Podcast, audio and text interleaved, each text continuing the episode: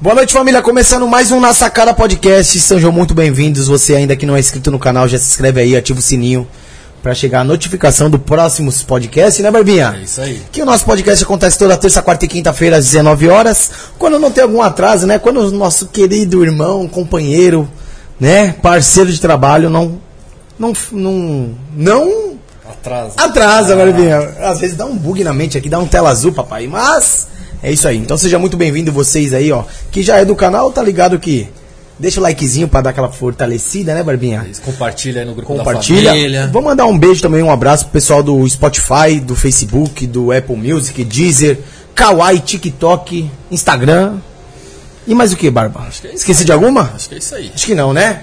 Lembrando que o primeiro link da descrição é o nosso canal oficial de cortes. Muito importante a galera tá indo lá também. Se inscrevendo no canal de cortes, tá bom? Pra pegar, pegarem depois os melhores momentos, né, papai? Também né? autorizamos os cortes também. O pessoal quiser compartilhar os nossos cortes também, é, tá autorizado. Só chama a produção lá depois do, no Instagram, arroba na sacada, underline podcast. Que aí pra- pra- a produção fala o que tem que fazer, né, Barbinha? Tem regrinha simples, né? Passa as regrinhas lá, certo, mano? E como que você tá, papai? Na paz? Tô bem, graças a Deus. E você? Ah, de boa, mano. Começamos um dia bom hoje, né, mano? Depois deu, deu aquela chuva. Agora também tá meio que. São Paulo, né? É, São Paulo, São Paulo, é. não tem É, jeito. as quatro estações no mesmo dia, né, Bom papai? dia. Bota casaco, tira casaco. Produção, antes de mais nada, coloca a telinha lá fora, lá, só pro pessoal ver a visão que a gente tem aqui do 26 andar, aqui no, na frente do Shopping Anália Franco, do Na Sacada Podcast. Tamo junto. E, papai, lembrando que também as nossas redes sociais, como a do nosso convidado, está na descrição do vídeo, então é muito importante você estar indo lá e seguindo a gente também no nosso Instagram, É isso. né? Com certeza. E. Tá esquecendo de alguma coisa, papai? Ah, e se bater a meta, vamos, com- você vai falar a meta hoje, papai. Você. A meta de hoje? Mesma de ontem? Mesma de ontem. 400? 400. Se 400. bater 400 pessoas na live aí, tem sorteio de um Pix pra vocês. Se bater os 400, a gente dobra. Faz mais um Pix. Se bater, nós dobra de novo. Não tem quantidade de Pix aqui, né, papai? É. Aqui a gente quer deixar o pessoal feliz. Então vamos compartilhar a live aí. Vamos interagir, mandar um superchat pra fortalecer nosso trabalho aí. E é isso, né, Exatamente, papai? É isso. Então, Barbinha, antes de mais nada, apresento o convidado mais que especial aí, Hoje muito tá pedido com- também. Bem pedido, né? Bem, né? Toda a caixinha que a gente abria aí tinha o nome dele lá. Convidado muito especial, né, papai? Hoje estamos aqui com o deputado delegado Olim. Seja bem-vindo. Ô, Obrigado pela noite. aceitar nosso Obrigado, convite. Olim, tamo junto. Tamo junto. Como que você tá? Ótimo. Tá na paz? Agora melhor. Melhor, né? É. Gostou do nosso estúdio aqui, Pô, do nosso achei- podcast? Falei, né? Gostei do lugar, até que eu passei, falei, não, prédio bacana, os caras têm dinheiro, isso aqui não é lugar caro. Que isso, pô. Quem, É. diria- quem diria fosse nosso, né, Barbinha? do shopping, metro quadrado caríssimo, mas maravilhoso, lugar, uma vista maravilhosa. Aqui a gente pega tudo a Malha Franca, Tatuapé, né? a Vila É, Formosa. Vila Formosa, tá tudo aí, próximo. Eu trabalhei aqui nessa área, eu conheço bem. Conhece, né? E demorou pra chegar aqui hoje? Pegou muito não, trânsito? eu, eu venho com o meu carrinho, né? Venho pela faixa de ônibus, né? Aquelas Ah, coisas, né? Dá um- dá um ah, não dá pra ficar no trânsito, Não vou, né? eu sou delegado, nunca perdi o cargo de delegado, né? Então É a gente vai mesmo. saindo fora, você não chega, né? É muito trânsito. É. A Zona Leste, em um certo horário, você tem que marcar com uma hora de antecedência, você não chega em lugar nenhum. Mas eu cheguei tranquilo, e é que a chuva atrapalhou um pouco. A chuva atrapalha Não é mais chuva, ainda, caiu né? um mundo, né? E eu tava vindo pra cá, eu peguei essa chuva em Genópolis, que eu vim de Genópolis. Eu vim do, do- tava lá no, conversando com um amigo meu e vim pra cá. Falei, bom, porque eu tenho que estar lá às 7 horas em ponto, cheguei 15 minutos antes. É Sou meio pontual para as coisas. É isso aí. Só o nosso querido e amigo Barba aqui não foi muito hoje, né, Barbinha? Não, brigou É por você tá com o cabelo aqui, papai. Tava com a namorada, né? Não. Ficou com o cabelo preso aqui na barba aqui, mas já tirei, papai. Fique em Tá paz. bem. Certo? Antes de mais nada, Barbinha, só vamos agradecer os patrocinadores aí Lógico, né? rapidinho. Sempre. Tá bom? Dá um minutinho pra gente, tá, delegado? Fica tranquilo, irmão. Vamos agradecer o Brunão Carnes, que é o melhor açougue da região, da Zona Leste aqui. Você que está procurando uma carninha de qualidade, vai fazer um churrascão final de semana com a família, pode comprar açougue tradição, mais de 50 anos no mercado aí. Então, Qualidade, a qualidade tem que estar justo. excelente, né, papai? É isso. E preço justo e eles também entregam, né? Entrega. Então, só você entrar aí no QR Code que tá aparecendo do lado direito da tela de vocês e falar, mano, vive pelo Na Sacada Podcast lá que tem porcentagem de desconto e eles entregam na porta da sua casa se for morar próxima também, né, mano? É isso. Vai falar que mora lá na Bahia e vai querer que os caras entregam, né, mano? Mais Brunão Carnes, o melhor açougue da região. Manhattan, o melhor salão de cabeleireiro e barbearia do Brasil. Os melhores profissionais, os melhores produtos, o melhor atendimento. É na Manhattan, né, papai? Manhattan, né? Não tem Esquece. como. Rua Azevedo Soares 1653 no Tatuapé. E no mesmo endereço, Temos a Manhattan Clinic, que é a clínica odontológica. que cuida do que, Barbinha? nossa saúde bucal, né? Então você que tá precisando colocar uma lente, colocar aqueles dentes brancos no seu sorriso, fazer uma limpeza, um clareamento, tudo que você precisa pro seu sorriso ficar perfeito, o Manhattan Clinic atende todos os, os gostos, né, Barbinha? Tem de todo mundo ali. E fica no mesmo endereço, porém no andar acima, né, da, da barbearia, que fica localizado na rua Azevedo Soares, 1653, no bairro do Tatuapé. É isso. Certo, meu povo? MR, os melhores bonés do mercado, as melhores estampas, as melhores abas, aquela que pode molhar, tomar uma chuvinha que não estraga. Você que está procurando boné de qualidade, o QR Code está aí no cantinho da tela, tá na descrição do vídeo também. Esquece, papai, é o melhor do mercado, não tem jeito. Tá Natural Future, a melhor empresa de suplementos do Brasil. Então você quer focar no treino, na saúde, porque não é só físico, né, mano? É saúde. Então você quer começar a suplementar, mano. Whey protein, glutamina, BCA, creatina, pré-treino, pós-treino. Mano, tudo que você precisa, os caras têm. E também entrega na porta da sua casa, na sua comodidade. Não precisa nem sair, procurar onde vende e tudo mais. Só entrar no QR Code do lado da tela aí, ou na descrição do vídeo que tá o site deles lá. Pode comprar que o na sacada assina embaixo. Não É tem isso. como. São os melhores. Profissionais Bar, o melhor bar de São Paulo, a esquina mais bombada. Melhor ambiente, as melhores bebidas de qualidade original, né? Que é importante falar. né? Nossa, Hoje muito, né? tá- tá Porque difícil hoje você aí. compra um Red e tá tomando Chanceler. chanceler. É complicado, né, mano? Lembrando também- que sexta, sábado e domingo, o melhor pagode da região é no. Muita música boa, né, Barbinha? Aquele deck de madeira também lá frente, né? Que ficou muito top. Ficou top. Pra quem não conhece, Rua Itapura 926. 926 Tatuapé, né? E na outra esquina temos o Santo Copo Bar, que fica localizado na Rua Itapura, número 900. E toda sexta e sábado o melhor sertanejo. E E depois- depois, vem o DJ tocando de tudo. Um bar bem eclético, né? Exatamente. Que acolhe todos os, os clientes, Todos né, os papai? gostos. Todos os gostos, exatamente. Tem o rei da caipirinha lá, cerveja tricana, as melhores porções. Esquece. Com certeza, num único lugar, né? Único. Nas duas esquinas mais bombadas do Tatuapé. bombada. E também temos a Skill Telecom, que há mais de 20 anos está fazendo brasileiro economizar dinheiro, né, Barbinha? É isso Por quê? Se você tem aquela empresa que não quer ter mais de uma linha, você vai instalar o PABX. E aí é na Skill Telecom, né, papai? Se você não quiser o físico, tem a tecnologia na nuvem. Também eles tá, fazem a troca de cabeamento estruturado da sua empresa, né? Instala câmera, alarme e faz a comunicação das suas empresas. Também muito importante falar isso pra galera. Então, se tem uma empresa, um exemplo aqui em São Paulo e uma lá na Bahia, em vez de se ligar interurbano, eles fazem a ligação via internet. Então você liga através da internet e não paga por isso. É isso aí. Não é não? Então, há mais de 20 anos, é o que você fala, né, Barbinha? Tem que respeitar. Tem que respeitar, né? Por Se tá quê? 20 anos, é porque é bom. É bom, né? Já viu muita empresa nascer e morrer, né? Então, Com certeza. aí. Então, tamo junto, Esquito Telecom. As melhores estão fechadão com na sacada. Mais nenhuma, né, produção? Ah, só tem aquele lá. Tem aquele lá da inauguração de março. É, vamos, vamos divulgar já. Antes que eles mandem mensagem aqui e falem, e aí? Porque aí? toda vez eles olham. Então, vamos mostrar aí também a balada que vai abrir lá no Tatuapé. Uma das melhores baladas da região. Já foi, fechou e agora tá reabrindo. Que é a Tage. Um espaço novo, né? Um conceito totalmente diferente. Tá para ser inaugurada dia no meio de março. É. Era para ser dia 5 de março, mas teve um atraso por causa do telhado lá que deu uma chuva e danificou lá o, o gesso.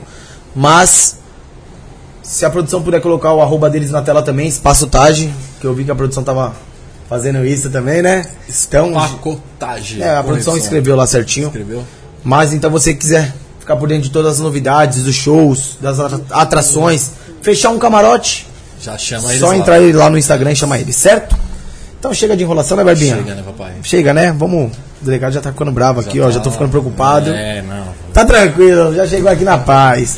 E como que você tá, delegado? Na paz? Tá tranquilão? Tá cansado? Não. Tá pronto pra falar tudo? Pode aí, Você sabe vamos que ver. hoje vai vir polêmica, né? É, vamos brigar. Então... não, não quero brigar, não. Quero ser um amiguinho, amiguinho. É isso. Ó, já vamos agradecer que chegou um superchat, né? Já estão mandando já umas bombinhas aí, ó. Já tá mandando um monte de perguntinha, né, Tão papai? mandando já. Agradecer aqui, ó. E Lions Henrique. A gente vai ler, mas acho que daqui a pouco o deputado responde, olha. Boa noite, pessoal. Queremos uma posição sobre o nosso concurso da AEVP 2014. Esperamos respostas concretas. Qual concurso que é? É de investigador? A, AEVP Ah, 2014. EVP? É, eu acho que não vai chamar mais ninguém. Acho que tinha que chamar, já chamaram. Os subsequentes e os que estavam remanescentes. Hoje abriu-se um concurso, hoje não, abriu-se um concurso para delegado de polícia, 250 vagas. Vai abrir demais concursos. Todos que foram chamados, acabou, não vai ter mais. Eu briguei muito para esses forem chamados depois que acabou o concurso, mas eu acredito que agora vai ser. Esses são do. do, do, do são guardas penitenciários. Esses não vou dizer que não vão ser chamados, mas os da Polícia Civil terão novos concursos a partir já, começando agora, que hoje estamos, até eu almocei com um delegado, um colega meu que faz parte da banca de delegado, e eles querem fazer já agora em maio 250 vagas no mesmo dia, de manhã a primeira prova, a segunda, a segunda à tarde, para que seja rápido, porque segundo o governador ele quer dar posse para todos antes das eleições. Então, para você ver a correria que vai ser concurso público. Hoje a Polícia Civil está em defasado em 15 mil. Eu acho, eles eu não sei que está em aberto, pode ser que até sejam chamados, mas da Polícia Civil ninguém mais vai ser chamado. Mesmo com Curto essa defasagem, hein? Não, porque vai ser concursos novos. Já estão há três anos esperando. Os últimos foram chamados, foram nomeados até o dia 31 de dezembro. Acabou.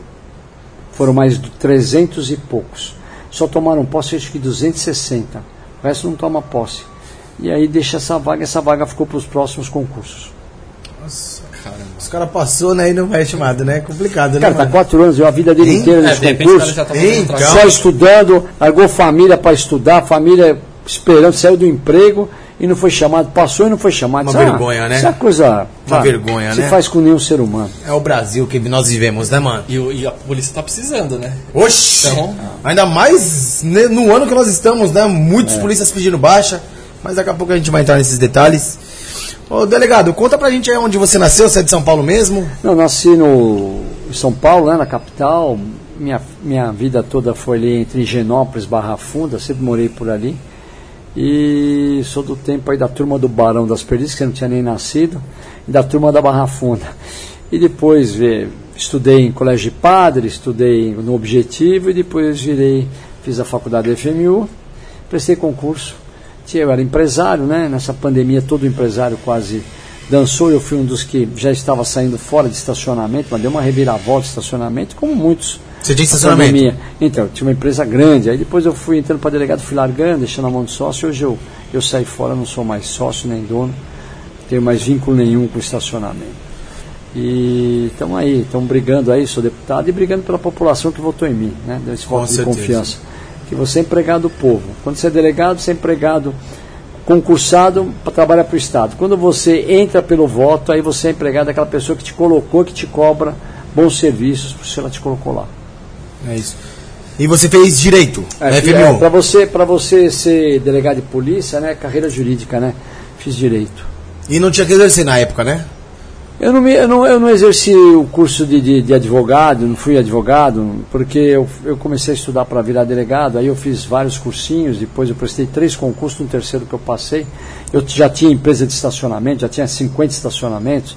Quer dizer, então aí depois eu entrei, aí eu fiquei firme na, na carreira, e aí eu trabalhei num monte de departamentos, e depois eu achei que eu estava num, num patamar, já que eu não estava mais, estava brigando muito na polícia, falei, agora vou ser deputado e entrei.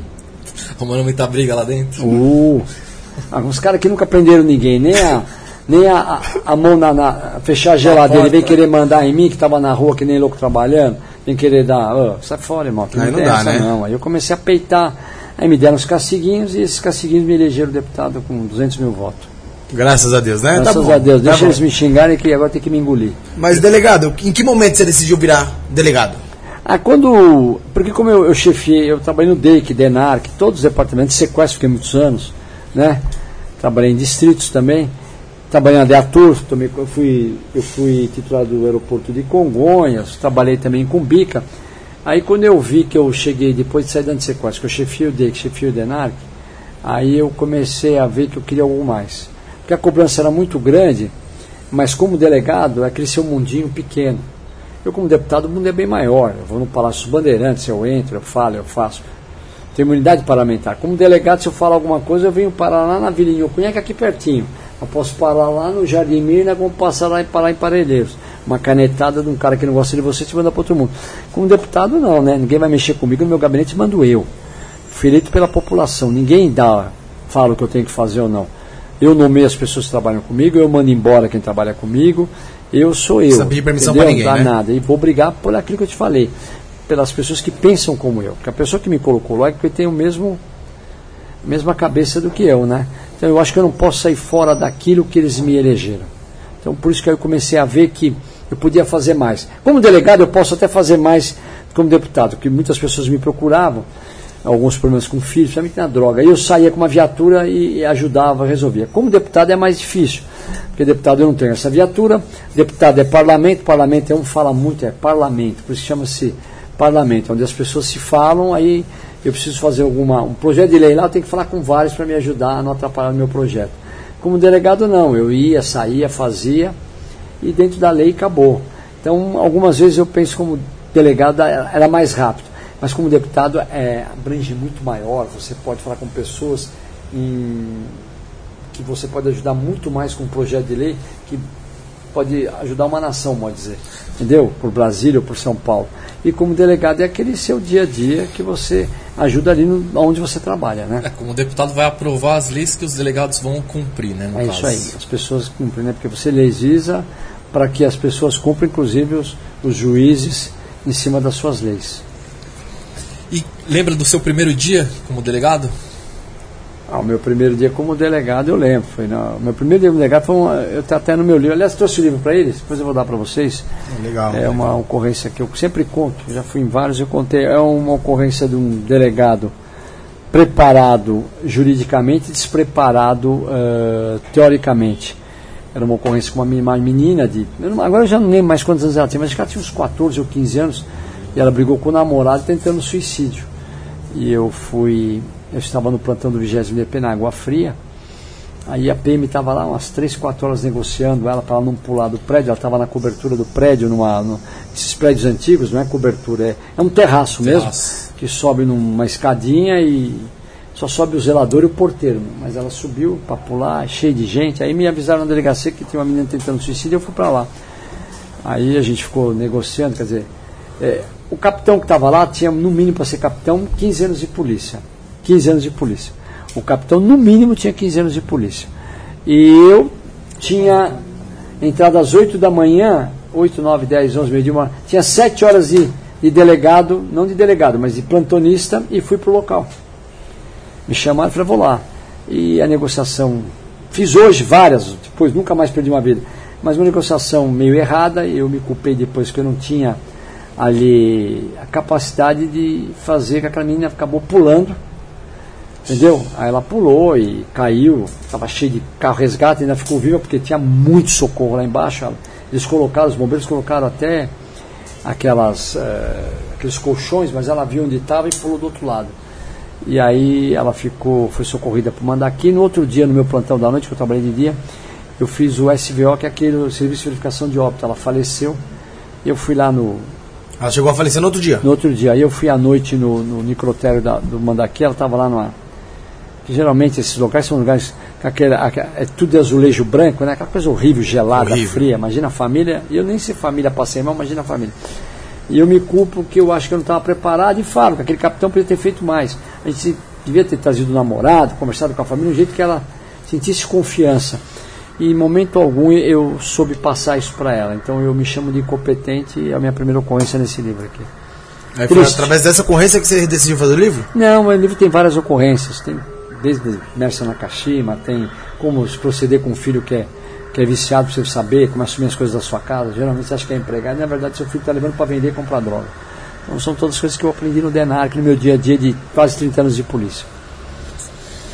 Caramba, que. Tem muito mais história para contar aqui, que eu contei essa época, bem alguns anos atrás eu fiz esse livro. Certo era fazer dois e três. É que tem muita coisa de. Precisa lembrar que depois que eu tive Covid, você acredita que eu fiquei meio esquecido, às vezes é, some os nomes? aconteceu isso, eu estou com esse problema sério. Cada vez estou ficando com mais fico nervoso, aí não consigo. É, eu não consegui lembrar o nome do relógio, pô, você acredita? Eu estava aqui. Mas eu também tive é, isso daí, eu comentei é, pô, O cheiro tempo, começou né? a voltar um tempo atrás. O cheiro, que eu estava sem cheiro. E o paladar? Mas agora, é, o paladar. Não, o paladar, paladar normal, normal. só o cheiro. E, mas o, o a, a, nossa, o raciocínio, a, esquece. Problema isso. Eu, eu comentei isso. E foi o Covid. Aconteceu comigo depois do Covid também. Às vezes você está aqui conversando, você fala, O que, que eu tava falando? Não, Eu falando. O pior é que vocês que estão aí falando com o público, toda hora tem que estar falando uma coisa diferente. E eu, às vezes, fazendo discurso que dá um branco. É. É. Aí você não lembra onde você estava, irmão. Então, é isso. Olha ridícula. Isso não é Ah. possível, mas O é. cara fala, mas quem é esse manezão? Não é o É- manezão, é o manezão é essa ouvinte. É, então. Eu também tive isso daí, então. Eu. Então essa é a ocorrência que é uma das que me chamou a atenção. Caramba, que cartão de boas-vindas, né? É, um cartão de tristeza, né, mano? Puta. Então começou assim o meu primeiro. Aí depois também. psh, tudo que aconteceu nessas, nesse mundo aí eu tava, né? Que aconteceu tanta coisa. Fui para o Ah, aeroporto, caiu o avião né, da mano? E assim foi. Todos os lugares que eu trabalhei, alguma coisa aconteceu. Coisas que eu acabei trabalhando e acabei tendo nome por causa disso também, né? Que era o dia a dia de imprensa, né? Às vezes eu saía tanto na televisão que os caras me chamavam de William Bonner. Eu falo, né? O William Bonner só trabalha, aparece na Globo, irmão. Eu apareço em todos os canais. Eu brincava, né? Mas a realidade teve a época aí da, da minha vida como delegado de polícia que eu aparecia muito. Por quê? Porque eu sempre teve departamentos, eu sempre fui eu fui na frente. Sempre tive junto com os meus policiais, junto, mas estava junto, entendeu? Não é eu, Olim, que fiz. É uma equipe, Equipe, entendeu? Mas uma equipe boa, uma equipe preparada e a gente estava junto, vestia a mesma camisa. Não tinha essa de ser delegado e o agente, o investigador ser menos que você. Todo mundo junto na mesma panela. Depois vamos discutir as burradas e os méritos. É isso. Sobre o acidente do Mamonas Assassinas, você estava presente também? Eu, eu, os Mamonas Assassinas eu estava presente pelo seguinte, que eu estava numa rebelião de presos lá na Zona Norte. E o avião caiu na Zona Norte, na Serra da Cantareira. Eu Isso. não me lembro agora se foi no 38 ou 39 DP, mas acho que foi o 39. Uma rebelião feia, que nessa época que eu estava delegado, você não tinha nem nascido, irmão. Você, você, Lógico que eu tinha. Você é de. Ah, não. sou de 89. 89, perdão. 80 que O. Mamonas Assassinas morreu em não, não, 9 não, não, a- 86. a- As Nove e rebeliões, é, as rebeliões, as rebeliões, as rebeliões é de muito indistrito. É uma época que, pô, era todo dia um monte de rebelião. E aí eu eu tava lá, tal, os caras pondo fogo na cadeia, aí acabou, aí os bombeiros jogaram água, acabou o fogo, não tinha mais perigo nenhum, aí eles avisaram, ó, doutor, vamos ter que ir embora com o caminhão, não dá para ficar mais, porque acabou de cair um jato na Serra da Cantareira, nós vamos para lá. Aí eu falei, porra, plantão, isso era meia no- eram 11 e meia. É, não, eram meia-noite, não, o avião caiu deles, acho que eram 15 para meia-noite, eram mais ou menos um, eles souberam uma meia-noite. Aí eu falei, pô, vamos ficar fazendo o que aqui? Sábado à noite, vamos junto ver esse acidente. E fui atrás do caminhão, do corpo de bombeiros, subimos aí, vai pro Mariporã, bom, sei que chegamos lá. Escuridão, foi onde o avião caiu. Aí até então não sabia se era uma mão assassina. Eu comecei a levantar que era um jatinho. Deve ser algum empresário, família. Não. Aí começou a levantar que eram os Mamonas Assassinas. Aí começou a chegar gente de madrugada. Aquilo virou impressionante. Um, um, imagina um de gente lá. Aí os corpos começaram a ser retirados durante o dia por causa dos helicópteros, que ele caiu no meio das árvores. Nego roubando roda de avião, vê se é mole, cara dos Mamonas Assassinos. Eu conhecia, mas não tinha muita noção de que esses caras eram tão famosos. Aí eu comecei a ver o que eram os caras no caminho de volta, que nós viemos com seis carros de ML, nós pusemos vários corpos em vários carros, e de lá da saída que a gente saiu, que aquele, vocês conhecem ali a Fernão Dias, aquele túnel da Na- ali caiu ali perto. Até o IML Central, que é lá no Hospital das Clínicas, tinha gente pela rua inteira. Parecia o enterro que eu fui também do, do Ayrton Senna. Fiquei impressionado. O deles era tão parecido quanto. É aí que eu vi que os caras eram famosíssimos. E foi um, um horrível, né? Cena, né? Eu liberava os corpos para pôr no carro do ML. É, hoje teria essas fotos estariam vazadas. Naquela época vazou um pouco também. Mas era assim, não tinha nada com nada. Era, as pessoas estavam completamente Destroçado. foram foram é, o avião, Carbonizadas, o avião é uma coisa não o avi- o avião é uma coisa horrível conforme ele cai em árvore então ele vai arrancando não vai arrancar é, a cadeira você tá perna quer dizer você fica só os Cada pedaços. coisa para um lado. É, mutilado você fica. E é, é horrível. E eu me lembro que eu não consegui, só vi uma pessoa que eu reconheci, que era aquele um dos japonesinhos sem aquele cabelo. Foi o único que dava para ver o rosto, o resto não dava para ver nada de ninguém. Era o único que dava para reconhecer, só o tronco e a cabeça. Então, quer dizer, é, não é fácil. Aí ia liberando e os corpos vinham. Que, aí eu vi o que, o que esses caras eram famosos. Quer dizer, acidente de avião eu tive vários e esse foi um dos primeiros. O senhor é para-raio, então, de ocorrência. Pô, eu, tava no, eu fui titular do aeroporto Congresso, que é aquele avião da TAM, morreram 200 e poucas pessoas, 190 pessoas. Ele foi uma tragédia, né? O avião caiu na, lá na pista, depois subiu e bateu na paredão, lá atravessou a 23 de maio. Atravessou. Eu fui um dos primeiros a chegar, eu vi o barulho, estava na minha sala, eu vi o barulho. Você trabalhava dentro do aeroporto? É, porque eu era eu, eu que mandava no aeroporto Congonhas, né? Aí eu vi o barulho, falei, nossa. Aí eu saí com a minha sala, era bem naquela curvinha do aeroporto, não vem ali onde você põe estacionamento, tem aquela curvinha e depois continuava para Rubem Berto. Então a minha sala era ali, a, a delegacia era ali.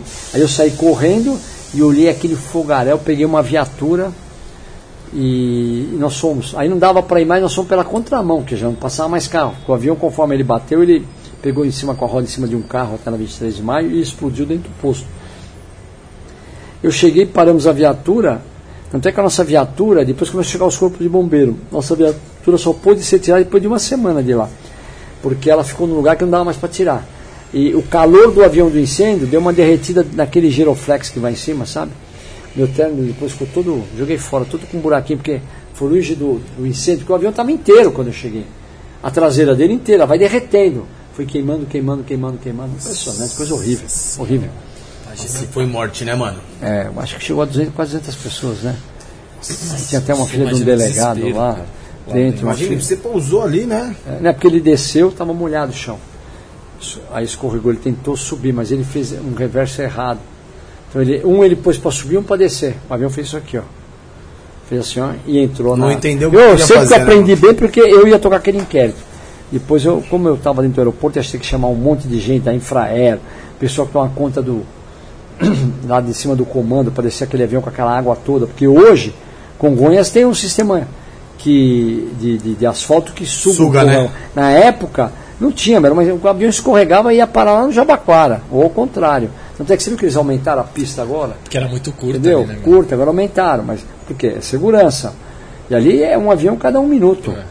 Que é impressionante. O número de pessoas que. O aeroporto de Congonhas, depois do aeroporto de, de, de, de Viracopos, é ele. De, de, de, Cumbica. de, Gua- de Guarulhos. Cumbica é ele. Guarulhos é ele. Mais movimento de aeronaves. Aeronaves e público. Não tem ninguém que tenha mais no Brasil, é só os dois. É, e aí eu vi que realmente foi um. E aquele outro, também outro avião que eu tive um acidente foi aquele Fokker. Lembra aquele que saiu do aeroporto e ele caiu logo em seguida no Jabaquara? Lembro. Então, esse também, por quê? Eu estava entrando no plantão, eu morava em Moema. Não era da TAM, né? Da TAM, Era da TAM, TAM. Eu estava entrando no, no plantão, isso eram 10 para as 8 da manhã. Eu entrava às 8, a viatura foi me pegar e a gente saiu. Aí nisso caiu no rádio, caiu um avião do lado do Jabaquara agora, um avião de grande porte. Aí nisso eu entrei no rádio, que a gente tinha um rádio particular que falava entre os delegados. Aí, aí eu- o delegado estava saindo do plantão. Falou, Lim, caiu agora, eu estou a caminho, é perto da garagem de ônibus de Jabaquara. Sabia onde é com isso tudo? Você montou esse prazo, conheço São Paulo inteiro. Eu cheguei lá, da minha casa de Moema, onde eu morava, na Pavão, até lá, em 13 minutos. As pessoas estavam sentadas, porque o avião caiu numa rua, todo mundo ficou sentado. E foi destruindo as casas. As pessoas estavam sendo, estava queimando, todo mundo sentado. Nossa, imagina o desespero. Aí tinha as casas que a roda voou, matou um casal dormindo. Foi uma- Explodiu né, Tragédia na de rua. verdade, ele, né? ele subiu e desceu. Mas desceu numa rua. O que aconteceu? As asas estavam cheias de gasolina para ir pro, acho que era para o rio que ele ia, ele explodiu. Aquilo ficou só o meio do avião no meio da rua e as asas e as rodas destruiu todas as casas em volta. Então ficou aquele meio assim, só o avião descomprido, que nem um. Só a cabine mesmo, um- né? É, só que nem um. é, você vê assim, sem as asas, Parecia as pessoas uma minhoca, sentadas. Parece um trem, né? É, É, mas as uma- pessoas sentadas, horrível, horrível, horrível, horrível, horrível. Nossa senhora. E como surgiu a vontade de virar delegado? Ah, porque eu fiz direito, eu tinha alguns amigos, um amigo meu, doutor Gobetti, que sempre foi delegado de polícia, ele entrou no concurso de delegado, e eu era empresário, ele levava as eu tinha um lava-jato também nos meus estacionamentos, eles levavam as viaturas para lavar, o carro ia todo lá lavar, conhecia todo mundo, e eu comecei a estudar para prestar. Aí eu já era casado, a mulher com uma bronca minha que eu ia prestar vestibular para delegado, filha pequena, aquela merda, né, irmão? Pode falar palavrão? Pode, fica à vontade. Então, aquela merda, a família num veneno do cacete. E aí, quando eu passei a primeira, aí a mulher deu risada. Pô, não passou. Quer dizer, aí eu fiquei louco, né? Aí eu vou entrar nessa merda. que Agora é questão de honra agora. É honra, irmão. Agora mas a mulher- que entrar. Aí eu entrei, entrei. Mas foi... Mas ninguém da família é polícia. Não, nada, nada. Família de português. Meu pai sempre teve restaurantes, bares, eh, sempre foi ligado ao comércio. E eu entrei e eu acho que estou aqui hoje por causa de ser delegado, de ter trabalhado certinho, redondo, porque as pessoas valorizam. Quem todo, você fala, é, ninguém gosta de polícia. Quem não gosta de polícia é ladrão. Polícia do bem gosta de polícia. Polícia do bem, polícia que trabalha, polícia que te ajuda, não é polícia autoritária, polícia que quer te esculachar. Entendeu? Eu dava umas de louco às vezes, Que aqueles folgados, mas a polícia, eu sempre fui um cara respeitador e um cara na minha que eu nunca mandei um cara que um pai de família pra cadeia ou algemei alguém que não merecia. Porque o cara que é algemado quando não merece, ele nunca mais esquece. Porque isso é um trauma que você não tem noção. É a mesma coisa que você colocar o cara no compartimento de preso. Muitas vezes o cara ia comigo atrás, uma viatura sentada atrás, eu não punha. Porque não era um cara que tinha que ir para delegacia, mas não tinha que ir preso lá atrás, esculachado. Como eu vi muitas coisas serem feitas aí no Lava Jato pela Polícia Federal, colocar os caras lá atrás. Empresários de grande porte que não precisava levar ali atrás. Entendeu? Tanto é que tá aí, estão tudo na rua pela burrada que o seu Moro fez. Ô, Barbinha, lê esse. Lê aí. Lê do Lions. aqui, ó. Lions Henrique. Obrigado, Lions. Tamo junto. Olim, Palmeiras tem mundial ou não? Não, Palmeiras. Anhangaba, O Pal- olha, eu sou do Tribunal de Justiça Desportiva. O cara tá me querendo me zoar, né? Mas tudo bem. Irmão, deixa eu te falar uma coisa. Primeiro que eu sou do tribunal, eu faço parte da Federação Brasileira de Futebol. Eu, eu não sou muito, eu gosto de futebol, mas não sou muito ligado. Segundo os meus amigos palmeirenses, alguns que entendedores de futebol, diz que o Palmeiras tem o Mundial. Não teve agora, não ganhou, mas pô, o Palmeiras tá ganhando tudo, pô. Quantas Libertadores? Então eu acho que vamos somar e. Eu, foi um- era, era um time de- do Brasil jogando, pô. Vamos torcer pro Brasil, é isso aí. Mas, Mas olha, ainda a não tem- continua. Eu acho que tem o Mundial. Você acha que tem? Eu acho que tem. A 51 é pinga, né? Então, mas é, é, o pessoal fala que tem o Mundial. É, é, eu não vou discutir, falou? É, Barbinha. Mas não era o Brasil, porque quando foi o Corinthians lá, torceu pro Corinthians ganhar do Chelsea em 2012? Pode ter certeza que eu torci. Ah. Por que, que eu torci? Porque era o Brasil. Só não torceria se fosse o Flamengo. Aí você pode ter certeza que eu não torceria. Torceria por times de São Paulo. Torci pro São Paulo. Não torço para ninguém fora de São Paulo. Rio, não torço nenhum. Aqui em São Paulo, qualquer time que foi, foi o São Paulo, várias vezes ganhou. O Corinthians uma vez. E o Palmeiras, que foi. Duas, ele ganhou duas? Não sei. Quando eu torci, eu torci uma, que foi a última que eu torci. E pro Palmeiras, lógico, sou palmeirense, torci. Mas agora, se fosse time do Rio de Janeiro, pode ter certeza, ou de, ou de outros estados, não torceria. Sou paulista, paulistano. É isso aí, tá respondido, Lions. Tá respondido. E ô Lincoln, fala como foi a tentativa de assalto na praça Rousseff. Ah, na, na Roosevelt? É. É, Ru- debaixo, Roosevelt. é Roosevelt, debaixo do túnel. É, o cara tava roubando as pessoas, aí o carro saiu ele viu, falou, olha aquele Zé Mané sentado ali. Só que ele Tava se ferrou. Tava Eu tava com, tava com uma, uma- um cruiser preto, Particular. é o da Assembleia Legislativa, mas é, é descaracterizado, tem sirene, tem tudo. O meu, aliás, o menino que trabalhava comigo, meu motorista de sete anos, morreu na Covid. Então eu andar comigo, todo mundo anda armado, né? Eu ando com duas armas, Claro. armas, fuzil. E aí nós vimos o cara veio, já tomou uma enquadrada, pegamos dois armados e um saiu no pinote, aí demos uns tiros pra cima, pegou numa porra de uma lâmpada ali naquela praça que fez um barulho, explodiu, que até eu falei, ih, tá acabando o mundo. Os carros, todo mundo assustado, final das contas, todo mundo batendo palmas, todo mundo adorou, mais dois ladrõezinhos a menos, eles pegaram oito anos de cadeia. Tinha acabado de sair da cadeia por roubo, os dois e voltaram para a cadeia. Eu fui no, no, no- no fórum, né? Que eu era vítima e condutor. Não é vítima quando você, o cara vai te assaltar, e condutor quando você é da polícia. Eu quis ser, não quis pôr nenhuma viatura. É aquele que prende. Então eu era vítima e condutor ao mesmo tempo, eu prendi os caras. E aí eu fui no fórum, reconheci tudo, e eles pegaram oito anos de cadeia. Quer dizer, é, o cara já vem te roubar que sabe que você não está armado. Agora mudou um pouco aí, né? Que o Bolsonaro deixou as pessoas comprarem arma, mas não sai o porte, não adianta, o porte não sai. A posse, né? Então, é só posse. O cara andar com a arma, ele vai ser preso. O cara que anda aí, que acha que vai fazer clube de tiro, esquece. Se a polícia quiser zicar, você perde a arma e você vai preso. Certo? Mudou um pouco as leis do armamento que aquela que o Lula fez, que todo mundo encana, que aquilo é a maior besteira que. Mas só fizeram besteira, uma das maiores que fizeram também foi essa.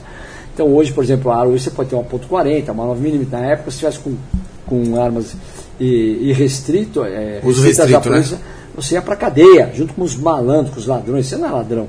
Então, esses caras vinham roubar, que sabia que você não estava armado. Aí agora você está vendo que ele está passando um monte de filmagem, que os caras estão indo roubar e estão tomando tiro. Por quê? Porque as pessoas estão mais preparadas. Que eles veem naquela inocência que você está quieto para te roubar. Eu, como sou aquele que eu frito o peixe, olho o gato, eu estou sempre atento. Então, irmão, eles dançaram. E eu vou dizer uma coisa, é que eles não atiraram, senão eu ia matar os dois, viu? Não tenha dúvida que eu ia matar os dois lá. Mas, falando em arma, você é a favor do porte de arma? Mas eu sou famoso cara do bem ter a arma, lógico. Por que não? Mas não é para dar arma para playboy folgado para ir para balada. Isso não. Uma pessoa responsável. Hoje você tirar um porte de arma, que aliás eles não dão. Eu não sei, poucos têm porte de arma. Você tem que passar por psicológico, psicotécnico. É tanto antecedente, tanta coisa que você hoje vai falar assim, ó, eu tenho porte de arma, você já pode entrar em qualquer lugar. São poucos que conseguem, quer dizer, a sua vida é levantada. Então acho que tem que ter, tem que, que, que dar, sou a favor, sou a favor da pessoa andar armada, sou a favor das pessoas terem arma, sou a favor do que está acontecendo aí, que já já precisamos ver como é que vai ficar futuramente, então vai mudar isso aí. E o que, que o senhor acha que falta para a gente poder ter esse direito? Não, primeiro que tem um, um, uma Polícia Federal muito rígida para entregar os portes. O presidente da República tentou que fosse mais maleável, mas eles fazem de um jeito que é difícil conseguir. Entendeu? Poucas pessoas conseguem. Então, acho, por exemplo, já de você poder ter o porte em casa, que nem o cara morava numa fazenda, num sítio. A arma ele podia ficar dentro de casa. Se ele fosse até o quintal dele, que ele tem lá um pouco maior, ele não podia levar a arma. Isso acabou. Então ficou bom. Então já tem dentro da sua casa, sabendo que você está com a sua arma, se alguém for mexer com a sua família. Mas aí eu vejo, por exemplo, não é todos os caras que podem ter carro blindado. Então as pessoas vão viajar. Estradas aí que, pô, precisa tomar cuidado. Aí o cara que compra essa arma, que ele faz esse clube de tiro, ele vai na malandragem e leva no porta-luva. Precisa tomar cuidado. Se pegar um policial chatinho, né? aquele que vai querer cumprir a lei a rigor, vai te dar uma dor de cabeça. Eu sei o que é isso. Entendeu? e depois você vai pegar um plantonista juristinha que está cheio, juristinha, aí você vai se arrepender de ter essa porra dessa arma. É, não tá fácil não, né? É, foi o meu caso. Né? Né? Você passou por isso? Passei. Que, que pode falar? Atirador, sim. É, onde que... Tava indo pro stand 556 aqui na Rua Nália Franco. Ah. E aí, como eu sou dono de bar, né? Eu tava indo pro stand e aí meu irmão me Tava ligou. com a arma no bar? Não, não. Eu tinha saído de casa pra ir pro stand. Ah. E aí meu irmão me ligou e falou, ô, aqui no Santos Clube do Belém tá tendo uma promoção de cerveja. Eu falei, ah, vou passar aí então, né? E fui com a arma, deixei a arma no carro, mas o coldre ficou na cintura. E aí chegou no mercado, o cara não queria me vender a cerveja que tava na promoção. Ele queria me vender uma num preço abaixo da promoção, porém a, a validade do, da cerveja era tipo três dias. Falei, como eu vou comprar uma quantidade alta e vender em três dias? Não tem como, sem condições. Eu quero comprar aquela que eu tenho seis meses pra trabalhar. Aí ele falou, não, não vou te vender. Eu falei, você vai me Aí vender. você chamou a polícia. Você anunciou, você vai me vender. E eu fui pegar as caixas. Quando eu fui pegar as caixas, eu acho que a viu. camiseta levantou e ele viu o coldre. Era no 38, né? Ele viu o coldre. Aí ele chamou. Aí ele chamou a viatura. Aí eu vi que tava uma mo- movimentação estranha, comecei a sentir algumas coisas. Aí eu falei, liguei pra minha mãe e falei, mãe, tô sentindo uns negócios meio ruins. Falei, meu, acho que vou embora. Ela falou, vai embora. Aí quando eu desci pra ir embora, eu esqueci de validar o ticket do estacionamento. Aí um amigo meu que trabalha comigo foi validar, daqui a pouco quando ele desceu, um monte de viatura chegando, parou ele. Aí veio os polícia militar. Aí ô, ô, eu falei, peraí, peraí. Coloquei a mão na cabeça. Se tivesse descido para o carro, ficado só lá dentro, eu tava com esse eu tava com uma arma em casa e vim só com o coelho, não tem arma. É, então não, aí os Mas eles foram no carro. É, aí eles foram, falaram, tá armado? Eu falei, não, tô armado, documentado, tô indo pro stand. Cadê a arma? Eu falei, tá dentro da mochila, aqui atrás do banco. Ah, Aí ele falou assim, cadê a arma? Aí hum, peguei, abri a mala, aí a polícia não achava a arma, aí eu falei, tá atrás do notebook. Aí ele pegou a arma, ele falou, ó, você vai ter que ir pro DP. Aí me levaram lá no sexto do Cambuci, porque o oitavo tava de reforma. Aí fui pro sexto do Cambuci, aí cheguei lá, o escrivão nem me escutou. Já me colocou direto na cela, fiquei sete horas lá, nem me escutou. Aí depois ele desceu. Mas isso com a nova lei agora? É, foi em agora? 2018 isso. Então, Foi já- depois que o Bolsonaro aprovou a lei. Que você podia andar municiado e tudo mais. Aí eu Mas o delegado não falou nada? não, nem consegui falar E o com quê? delegado. Só prendeu a arma? Aí arbitraram fiança, aí Ah, saí. o que eles atuaram em, fla- em Flagrante, prisão flagrante, ilegal de arma. Legal. Aí O que, que eu falei aqui agora? É isso mesmo. Não foi o que eu falei? Você viu que eu dei o exemplo sem saber do Sim. seu, hein? Tá parecendo que eu tô fazendo com você, pode. Então tá vendo? então você vê que vale a pena? Não vale. Foi Quer o pior dizer, dia da minha vida. O cara podia ter ali, tava com toda a documentação, vou levar pro stand, podia ter usado bom senso. Mas aí é os juristinhas que não tem jeito. Mas tudo bem, aí não teve jeito. A Polícia Militar também ganha folga, meteu uma canetada. Com O certeza. que, que ele né? ganhou? Pôs o empresário na cadeia, que não ficou na cadeia, mas ficou lá, passou um, né, um perrengue que não precisava. Teve que ir no fórum, o que, que você ganhou lá? Cesta básica? Dois anos e dez salários mínimos. Você acertou ali para você pela lei. Entrei com 90, recurso é. que eu não tinha como Dois- pagar. Quanto, quanto, advogado- quantos salários mínimos? Dez. 10 salários Paguei mínimos? 5 mil de fiança para sair e 10 salários Mão mínimos. pesado o juiz, hein?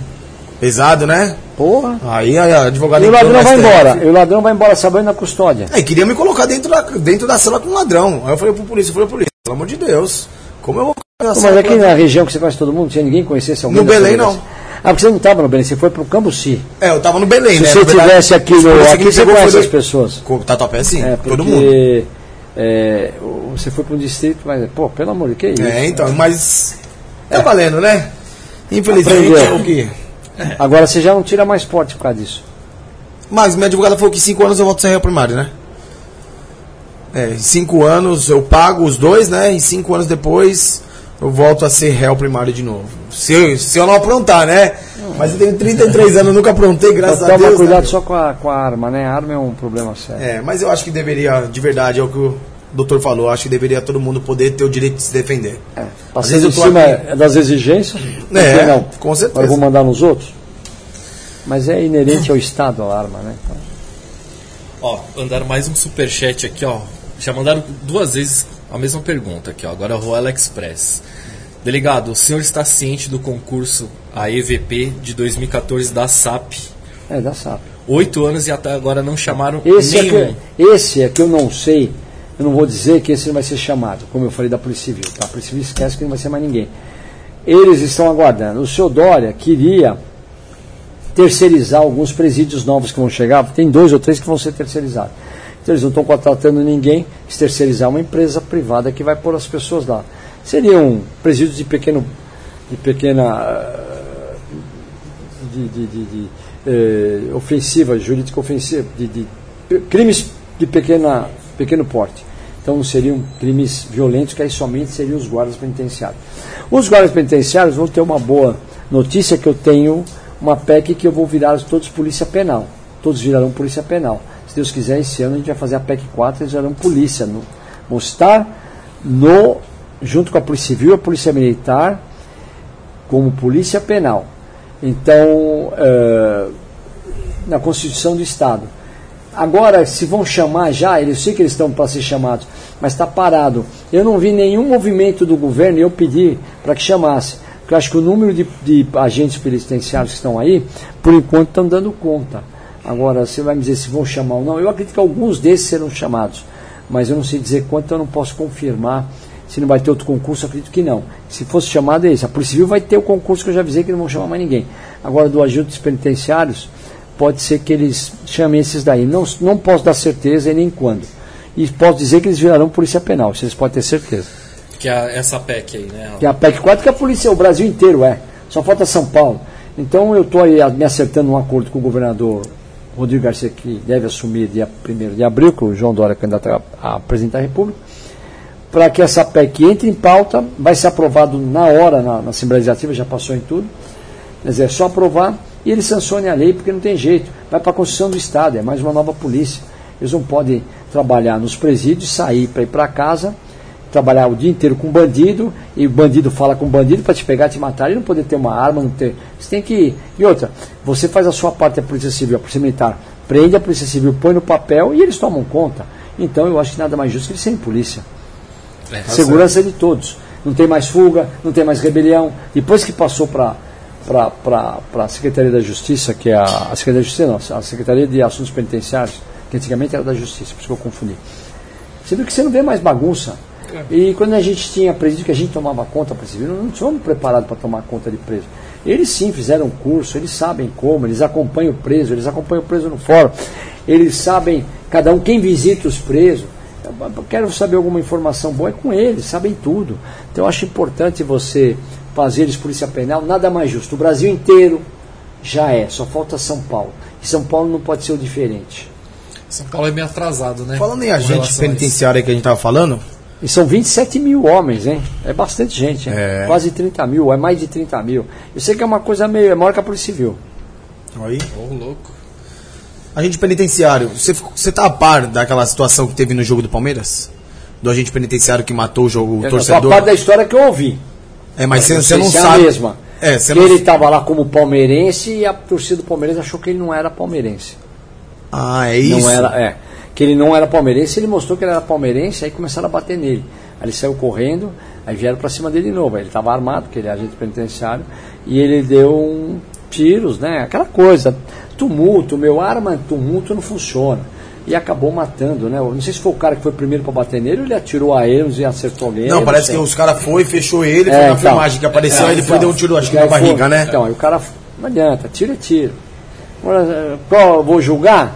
O cara tá apanhando, agora, pô, tá armado no local, é, é tanto para discutir que então eu vou aqui ficar na minha, mas eu acho que foi uma infelicidade, uma fatalidade e acabou matando o outro que estava agressor, violento, por quê?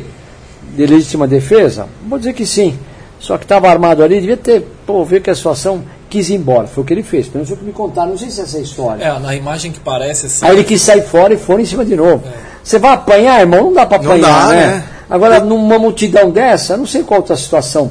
Dá três tiros, um tiro para cima, que se ele dá três vai acabar com nós, nós vamos linchá-lo. Então dá um tiro e sai fora. É uma situação na hora do momento. Vai ver que ele já to- ele chegou a tomar já uma na, na filmagem? Então, assim, na filmagem que parece, ele já vem fugindo de um É, cara. vem correndo, né? De um Com a cara. arma na mão. É, aí o Tá cara. com a arma na mão? Com a arma na mão. Correndo com a arma na mão. Aí o cara Eu começa a achei que ele seguir. tivesse escondido na hora que tivesse puxado, Quando, não é, sabia. quando ele saca a arma, aí o cara para de correr. E aí ele vira as costas e come- continua a corrida. Aí vem Vai mais de um. É. Aí na hora que o cara gruda ele, ele vira e Prenderam ele, né? Tá preso até agora, né? É, acho que virou preventiva. Prisão preventiva, né? é. É porque ele não ficou no culposo, ficou no doloso, né? É pra júri, tá ferrado. Tá ferrado? Ah, tá, né, irmão? Tá ferrado. Tirou uma, um- tirou uma vida e se acabou com a sua vida. Mas assim, na- no momento dele ali, ele preferiu tirar uma vida do que ele O perder a cara vida pra dele. sacar a arma tem que sacar pra tirar. Certo? Foi o que ele fez, ele tava apanhando. É, ia tomar uns murros, os caras iam tomar a arma dele, aí sabe o que ia acontecer? Não, será só quem tá no momento, eu não vou culpá-lo, não. Nem vou julgar. É, não tem como culpá-lo, porque- Vou ficar com pena desse que morreu, porque também uma morte besta, né? Besta. Tomar um tiro é fogo, hein, meu? Uma briga tomar um Sem tiro. necessidade, né? Não. Porque Então, mas precisa começar a mundo violência. aí, né? A violência tem que parar nos estádios, tem que parar nas brigas de torcida. Acho que As na torcidas- verdade tinha que proibir isso, né? As torcidas são muito violentas, Tipo, meu, né? ver uma aglomeração pra assistir um jogo já era, mano. A gente tem- não é educado pra isso, mano. Tentaram proibir, tentaram proibir na época as torcidas uniformizadas, mas o bonito do jogo são as torcidas uniformizadas. Sim. Agora, tem muita gente do bem, mas tem aqueles mais violentos. Esses têm um jeito que até a polícia tem, o sistema que a polícia tem, que entra, eles não entram. No dia de jogo eles são obrigados a ficar em. Tem os tem pena de ficar no corpo de bombeiros, em hospitais, no dia do jogo do time deles. Mas agora não sei se ainda estão controlando assim, os caras vão, vão para brigar. É, tem, Vão pra- tem pra- alguns que eles têm que comparecer, porque eles são Isso. proibidos de É. entrar no E estádio. no dia do jogo eles têm que ir ou no bombeiro, ficar lá sentado, ou num pronto-socorro ajudar. E eu acho que essas penas são alternativas, são boas. E tem que ser, e sai na hora, né? Porque ele apronta no estádio, ele já sai dali com a pena. No próprio estádio tem o, o juizado. É, Jequim, acho que É, chama, né? é. Gecrim, é isso mesmo. É, mas dá medo hoje de ir no estádio, né? Levar sua família. Não dá. Mas aí você viu ali, não tava nem no estádio, tava na rua. Tava, na Então, rua. né? tava lá na, tava no coisa dos palmeirenses, É, né? era em frente ao estádio, frente né? É a Rotulha Sul, não é a Rua Palmeiras, né? Parece Itália. Parece Itália. É, ali foi um. Acho que também já tinha. Ali já tinha acabado o jogo, não tinha? Já tinha. Então já tá tudo nervoso. Se o Palmeiras tivesse ganhado, acho que não teria acontecido nada disso. Aí o pessoal tava nervoso, chateado. ah, E, Vai continuar a zoação, entendeu? né? É, vão ficar enchendo o saco, porra. Eu, eu, o dia que acabou o jogo, eu achei que. Será que eu tô no país certo? Todo mundo. Eu nunca vi tanta torcida quanto o Palmeiras. Fiquei impressionado. Coisa horrível. Vocês são corintianos, vocês têm cara que deve ter torcido bem contra o Palmeiras, né? Ah, É, ninguém não- torce contra, a favor do Corinthians, né, meu? Corintiano, não- com certeza. Não dá, né? tem- Doutor, ideia. sobre o sequestro do Silvio Santos, você também participou? O sequestro Silvio Santos eu tinha acabado de chegar aquela semana, naquela semana na. na não, é, eu cheguei com o Washington Oliveto, né? Então, é, uns dias antes eu cheguei na, no sequestro quando estava a filha do Silvio Santos, A né? filha, Estava né? de. Patrícia, né? Patrícia, ela estava sequestrada. Aí, a, a verdade é uma, a divisão de sequestro estava investigando e no final descobriu-se um distrito descobriu que tinha um dinheiro num flat que a menina, foi- a mulher foi limpar, viu uma quantidade de dinheiro e chamou segurança. Geralmente eh, tem policial civil que faz bico nesses hotéis, ness- nessas flats e viu aquele monte de dinheiro e falou, pô, alguma coisa errada até aqui, escondido ainda. Ninguém vai ficar entrando olhando o dinheiro da pessoa, mas e aí começou a levantar quem que era a pessoa que estava lá e começou a ver que podia ser dinheiro ilícito. E não deu outra. Era os meio milhão que o Silvio pagou o sequestro da, da Patrícia Bravanel. Aí eu me lembro que a gente descobriu que ele estava nesse flat, mas nisso chegou a delegacia que esse polícia trabalhava, chamou o titular dele. Ó, vem para cá que tem um dinheiro, volume aí levantou-se que era o dinheiro do sequestro. Aí a gente foi para lá. Foi chamada de divisão de sequestro. Mas para não chegar a divisão de sequestro para tentar prender o cara, o que aconteceu? Chegou quatro viaturas frias, ficaram na região, só que o, delegado e o pessoal dele já subiu para tentar prender. Só que subiu no elevador com os sequestradores, não sabiam. Não sabia que É era aí ele. que os caras morreram, morreram dois policiais. Subiram com o sequestrador. Subiram com ele no elevador, ele desconfiou que os caras foram para a porta dele. Já, eu não lembro se ele estava armado ou se ele pegou uma arma dos policiais na, na escama, matou os dois. Aí quando deu os tiros, estava cercado pelo sequestro sequestro. Aí eu estava próximo à entrada do local com umas viaturas caracterizadas longe. Aí berrou no rádio, vem, vem que tem tiroteio aqui, tá dando um problema. Foi, nós cercamos. Quando eu subi pelo elevador, o que aconteceu? Muitos subiram pela escada, ele desceu pelas escadas. Aí eu subi, eu vi aqueles dois polícia mortos, né?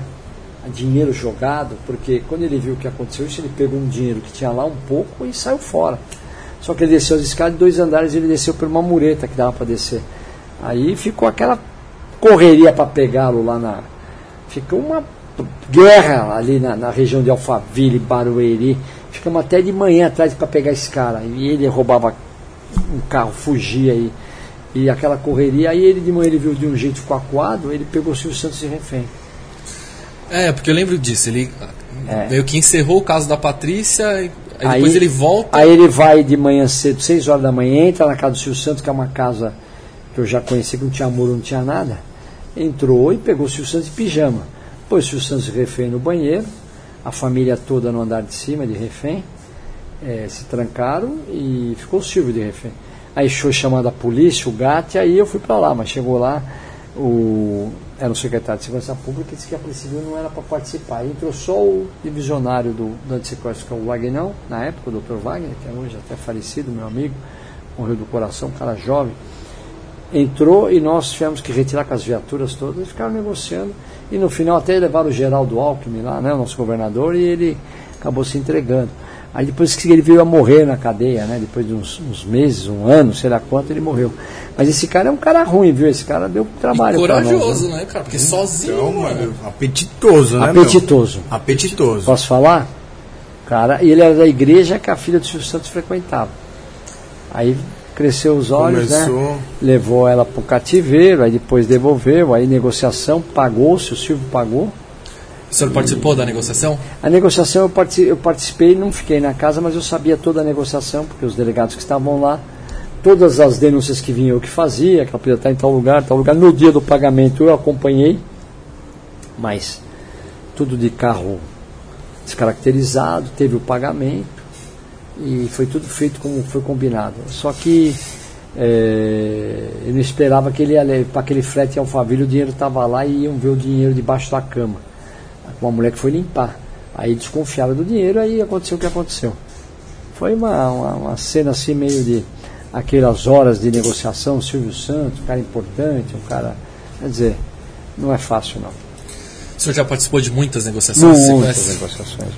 Negociações de sequestro, negociações de refém, bancos, que, gerente com arma na. Né?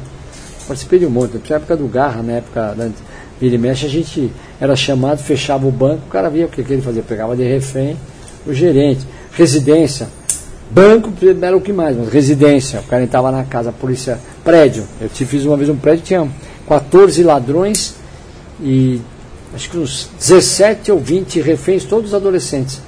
Que eles pegaram todos saindo, chegando no prédio, foram levaram para o primeiro andar, ficamos negociando. Me lembro bem, num, começou umas 20 horas e foi até às 7 da manhã para eles se entregarem todos. E as pessoas, os molecados, sal. imagina os pais berrando, meu filho sequestrado, eu jogando pesado, eles na residência bebendo. E falavam comigo da sacada do primeiro andar. Falavam, vai jogando as armas aí. Falei, ah, não, não, não. Falei, eu comecei a ver copo de uísque, eles vão aprontar. Falei, vou invadir. Quando eu falei, vou invadir, a família inteira louca comigo. Eu falei, aí eles se entregaram. Aí quando eu cheguei, me lembro quando eu cheguei no Dake, né? Depois todo mundo salvo, todos os filhos tranquilos, tudo de acordo, que a gente vai ficar 10 dias negociando, nós não vamos negociar 10 dias para não acontecer nada, preservar a vida da vítima. Aí bateram palmas, foi uma coisa muito legal. Muito... Como é que funciona uma negociação? A negociação você nunca, você nunca fala, você nunca fala não, mas você não move um sim para fazer o que ele quer. Você não pode falar não, mas você nunca move um sim. Então depende de uma negociação. A negociação com preso é uma coisa que eu fiz várias dentro de presídio, carcereiro refém corta água, corta tudo. Eu fiquei quatro dias negociando na Praia Grande, lá naquela. Aqueles, tem os presídios ali, quem vai para para né? não quem vai para Itanhaém, Período do lado direito. Nunca tem lugar que tem mais pernilongo que aquela merda lá. Então eu mandei cortar água. Fiquei quatro dias lá que não tinha. Não pedi no banheiro, irmão. É o jeito deles se entregarem. E assim vai. Aí depende de cada, cada caso, é um caso. Entendeu? Por exemplo, uma residência, você é, lá, você quer o que? Ah, eu quero, manda comida, mano. Tá bom, vamos mandar uma pizza, você me dá uma arma. Entendeu? Tudo abre um pouco a água. Geralmente corta já a luz e a água.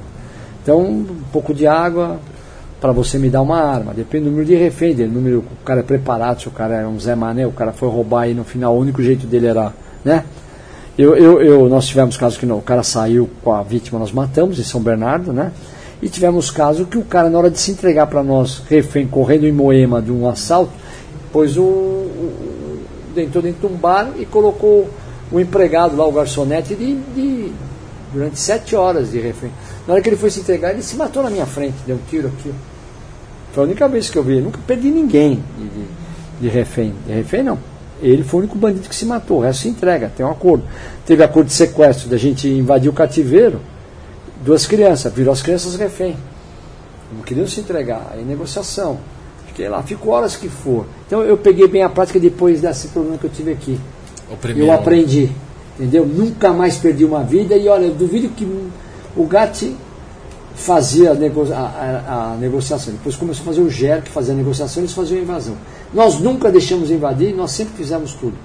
Hoje o GAT é que faz mais, porque hoje a Polícia Civil, um caso ou outro que ela vai desse, porque a própria GAT já faz e acabou, a própria polícia da área chama.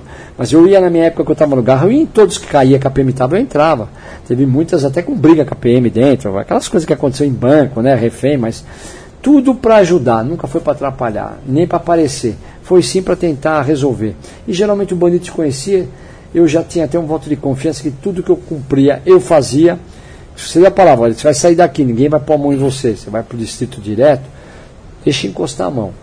Porque se você dá a sua palavra, isso depois na cadeia, aconteceu várias vezes de eu ir negociar refém na cadeia, os caras falaram, ó, o delegado é de palavra, pode fazer que ele é de palavra. Entendeu? Se você não faz o jeito também, porque o, ladrão não esquece, quando apanha, não esquece, hein, irmão. Sabe quando apanha, ninguém esquece que apanhou. Então você tem que ter a palavra para o cara pegar e não te levar num, numa parada aí depois de você ficar com um nome que, que o cara não confia. E você vai passar. Hoje já não tanto, mas na, na minha época, quando eu entrei para delegado, era toda hora refém, toda hora, principalmente em cadeia. Hoje já não, é o que eu falei, hoje toma conta dos presídios, hoje não tem mais problema. E refém um ou outro ladrão não consiga sair, rapidamente a, a negociação é feita. Em que momento é colocado os atiradores de elite? Toda vez que tem essa, essa parada, já tem atirador de já elite. Tem. Já tem. E quem preparado. define se vai ter ou não vai? Quem, ah, quem é, chama? Você vê, é um perigo. Você vê aquela, lembra, numa época na Pompeia, você não tinha nascido nessa época, você não tinha nascido não. Que mataram aquela menina que estava com o pai, estava com o ladrão, deram um tiro perfeito o policial do GAT. Por isso que depois virou o GER para negociar, por causa desse acidente, que aí teve uma resolução do secretário de Segurança Pública, que na época acho que era o Michel Temer, para que. Por quê? O cara deu um tiro, de fuzil. Pô, tiro de fuzil, passa 300. Se for uma favela, mata 15. Então, a munição muito forte. Matou o cara, mas matou a menina também. Que a, a bala atravessou e matou ela, que estava do lado dele aqui, ó. Tava aqui, ó. Entrou nele aqui, derrubou ele derrubou ela. O pai xingava, seus assassinos. Por que não esperar mais? E entregar. Eu, eu sempre, eu nunca eu fico horas, horas, horas para preservar a vida da vítima. Só em último caso, que a gente teve uns que o cara pegou, atirou, que a bala passou perto, e eu fiquei conversando ainda, aí o atirador falou, estava lá, o, o Vicente estava do meu lado, falou, doutor, eu vou atirar nele. Eu falei, pode. E deu bem aqui na testa dele, assim, ele caiu. Mas deu com a arma certa, que ele é muito bom, com a munição certa, se é de fuzil, podia, os tiraços do fuzil pegar a pessoa do lado de refém. Tudo isso tem que medir, tem que entender. E que arma que ele estava? Ele estava com uma ponto .40 da Glock. Não era Taurus não, a Taurus a gente não confiava. Hoje a Taurus já é boa, até, até o próprio. Até o próprio. Hoje nós temos aí o a, o fuzil da Taurus que está brigando com a R15, que veio em cima da R15, não está brigando, mas veio em cima do. feito no mesmo. na mesma. na mesma. A R15 vendeu para a Taurus o formato dela e o chassi que diria. Então, até eu tenho um, vendi a minha R15 e comprei um desse. Então, eu hoje já respeito essa parte. Agora, as armas que vieram para a polícia falhavam. Então, foi Glock, deu no meio da testa dele na Zona Leste também. E acabou, era um refém de casa também, porque o cara fugiu, fugiu da polícia e entrou numa residência. Pegou uma dona de casa de refém. O cara quer sair vivo. Então põe de refém, porque sabe que, né? tomar cuidado, ele vai morrer, né? E como faz a comunicação? Um exemplo, você está lá negociando e o atirador está em cima do prédio. Não, não, é, aí depende, não. Geralmente o atirador, o atirador está sempre próximo a você. Entendeu? Posicionado, não é que fica em cima de prédio. Aí é outro, aí é aquele esquema de, de segurança de presidente da República. Se a negociação for fechada, o cara está sempre próximo a você. Se for que nem numa rua, aí sim pode pôr um cara lá em cima olhando. Mas geralmente a negociação os caras não ficam na rua, ele fica dentro de uma loja, dentro de um banco, lugar fechado, e o cara está próximo a você na posição de atirar. Aí você que dá o sinal verde. Eu nunca dei sinal nenhum, com exceção desse que ele falou que ele atirou na gente. Falou, eu estou ótimo para atirar nele. Eu falei, vai. Quer dizer, hoje, vou dizer a verdade, não sei se eu deixaria. Porque depois que isso aqui começou a todo mundo filmar, todo mundo se ferrar, não sei se hoje eu, eu não estaria passando no excesso. Mas deu certo, o cara caiu, morreu, a pessoa ficou bem. E se dá errado? Se na hora que atirar, atira, mas ele consegue atirar na pessoa. Por que, que você deixou atirar? Você vê, é uma responsabilidade. É, é muito grande, entendeu? né? Então você tem que pensar muito antes de mandar atirar. Por isso que eu falo. A arma é para quem é- está preparado, quem está apto para usar. E existia rivalidade entre a Polícia Civil e a PM nesses casos? Assim, né? Porque a gente chegava, negociar também, aí eles não deixavam entrar às vezes, mas hoje tem uma resolução. Chega é o GER que assume. Mas do jeito que está preparadíssimo, o GAT é super preparado, são os melhores homens, tem- eles têm aqueles robôs, tem tudo. Tem mais essa discussão. Eles começam, eles terminam. A gente faz outras partes eh, que precisa de, de- de- invasões, mas ah, na, na minha época era muita briga, muita briga, direto, direto, direto, direto, direto. Ocorrência, ah, não vai entrar e derrubava os PM na porta. Uma merda, era uma merda.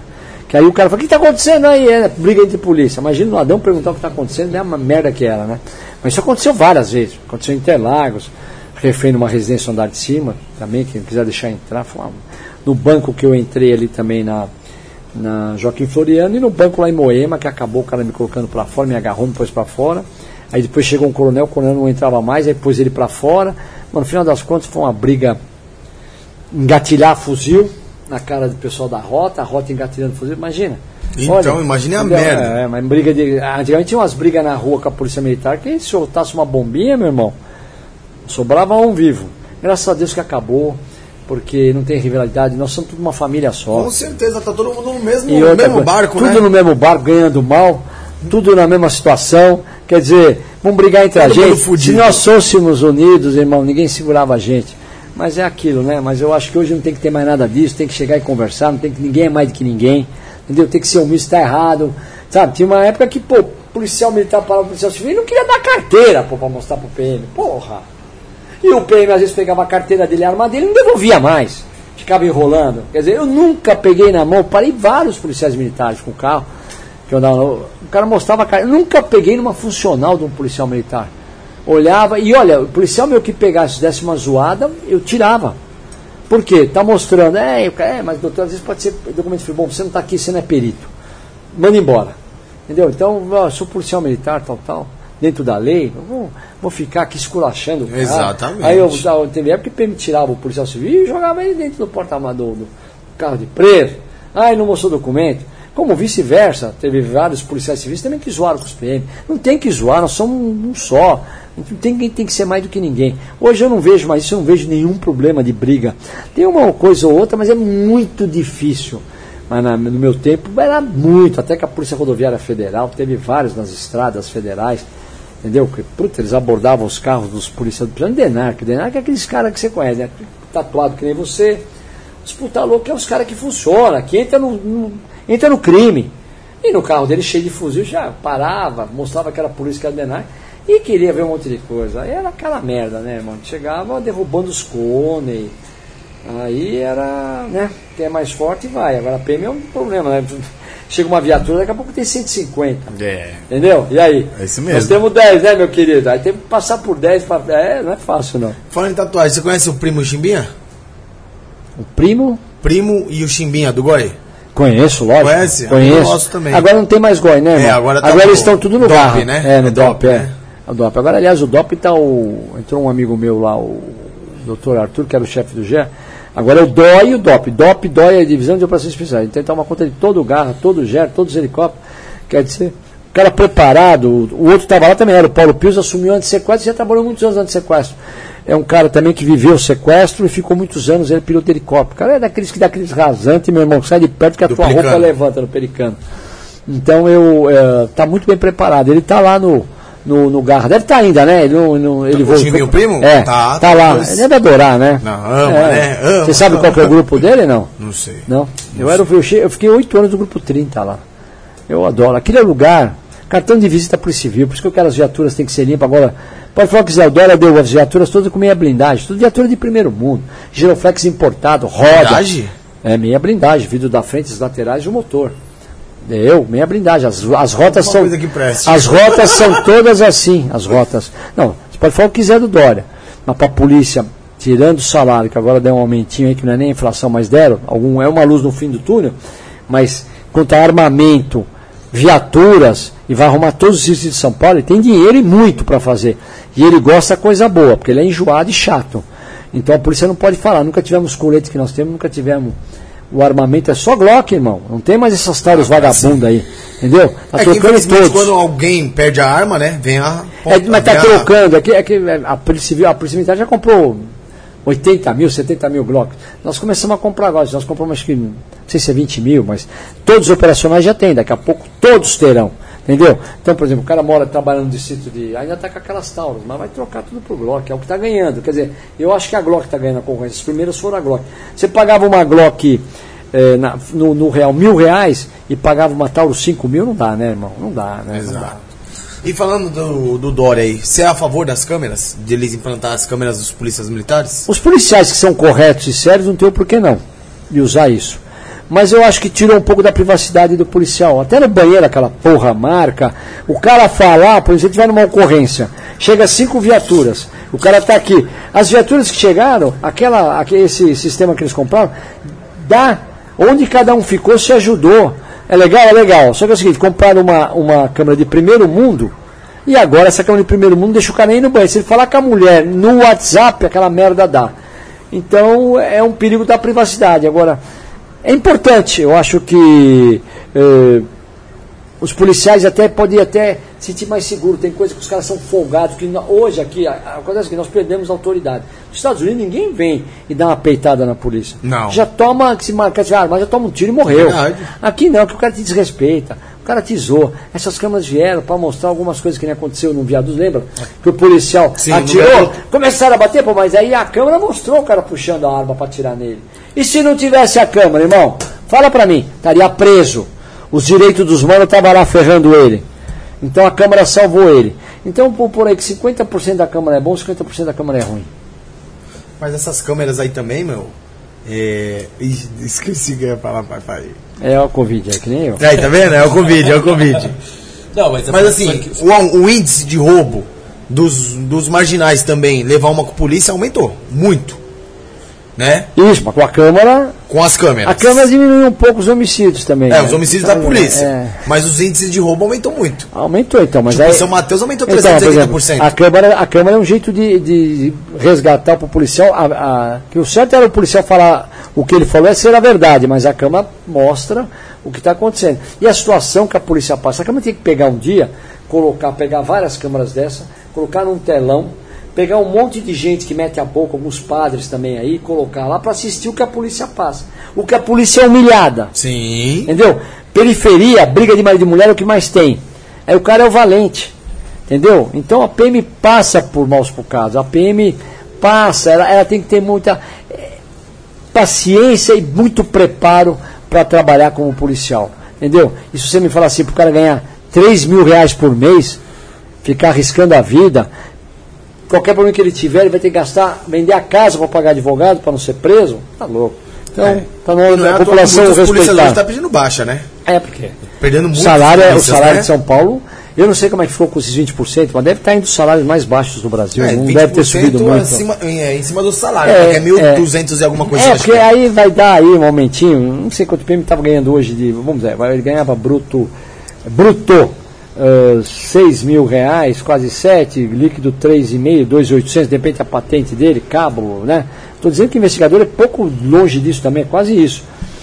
Aí eles colocaram 20%, não deve chegar ao salário agora bruto, deve chegar nos 5, que era 2,800, 3, 3 e pouco, deve chegar nos 5, o líquido, líquido, e o bruto aumentou um pouquinho, mas não sei se chega tudo em 5 não, acho que uns 4 e pouco. Porque não é em cima de, do total, né? Não, é em cima cara, do salário ganha, só, né? o cara ganha, vai lá, ganha 7 pau, vai por 20% em cima, mas. Não, não é em cima, é isso não é. Isso aí não vai nem. Já está gastando por conta, não vai comprar nem um sapato É na verdade. cometa. E nisso aí vai baixando o número de policiais, a criminalidade vai aumentando. Vai aumentando. Infelizmente, né? E não existe nenhum projeto lá pra. de lei, alguma coisa que possa se fazer pra concursos novos da, da PM. Não, mas isso aí é livre iniciativa do governo. Só ele é que faz concurso. O, o legislativo não pode.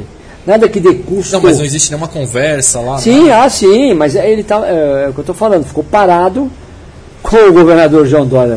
Que aí veio a pandemia, mesmo assim ele contratou. Acho que eu não sei se. Eu não vou chutar aqui, mas acho que mais de 2 mil PMs, ou mais, 4 mil.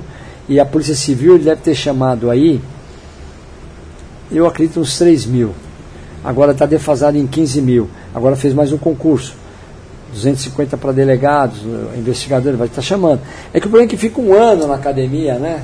Até esse pessoal entrar, tem que ter concurso toda hora, entendeu? Tem que ser assim. Senão vai sempre a defasagem. Muitos saem, dão baixa, muitos prestam no concurso, que no último dos remanescentes.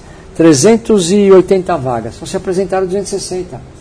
O restante não quis se apresentar, não quis mais. Saiu fora. Deixou de completar as vagas, entendeu? É assim. E a vaga na polícia é assim. Tem que sobrar vaga para poder abrir concurso. Não é que o governo põe 10 mil, não pode. Tem que ter 10 mil vagas naquele. por exemplo. Tem que ter 5 mil de investigador para contratar, fazer concurso para 5 mil. Tem vaga para 800 delegados. Aí é 800, não põe a mais. É que nem arma também. A arma é o número de armas que o exército deixa.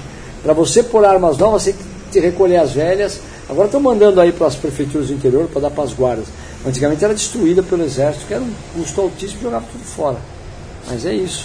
Mas se o número de baixas está maior do que o concurso, não, deve, não Não, deveria. não, o número de concursos é maior, lógico. Mas assim mesmo tem muita baixa. Nesses anos todos, eu não sei te dizer, eu sabia tudo isso.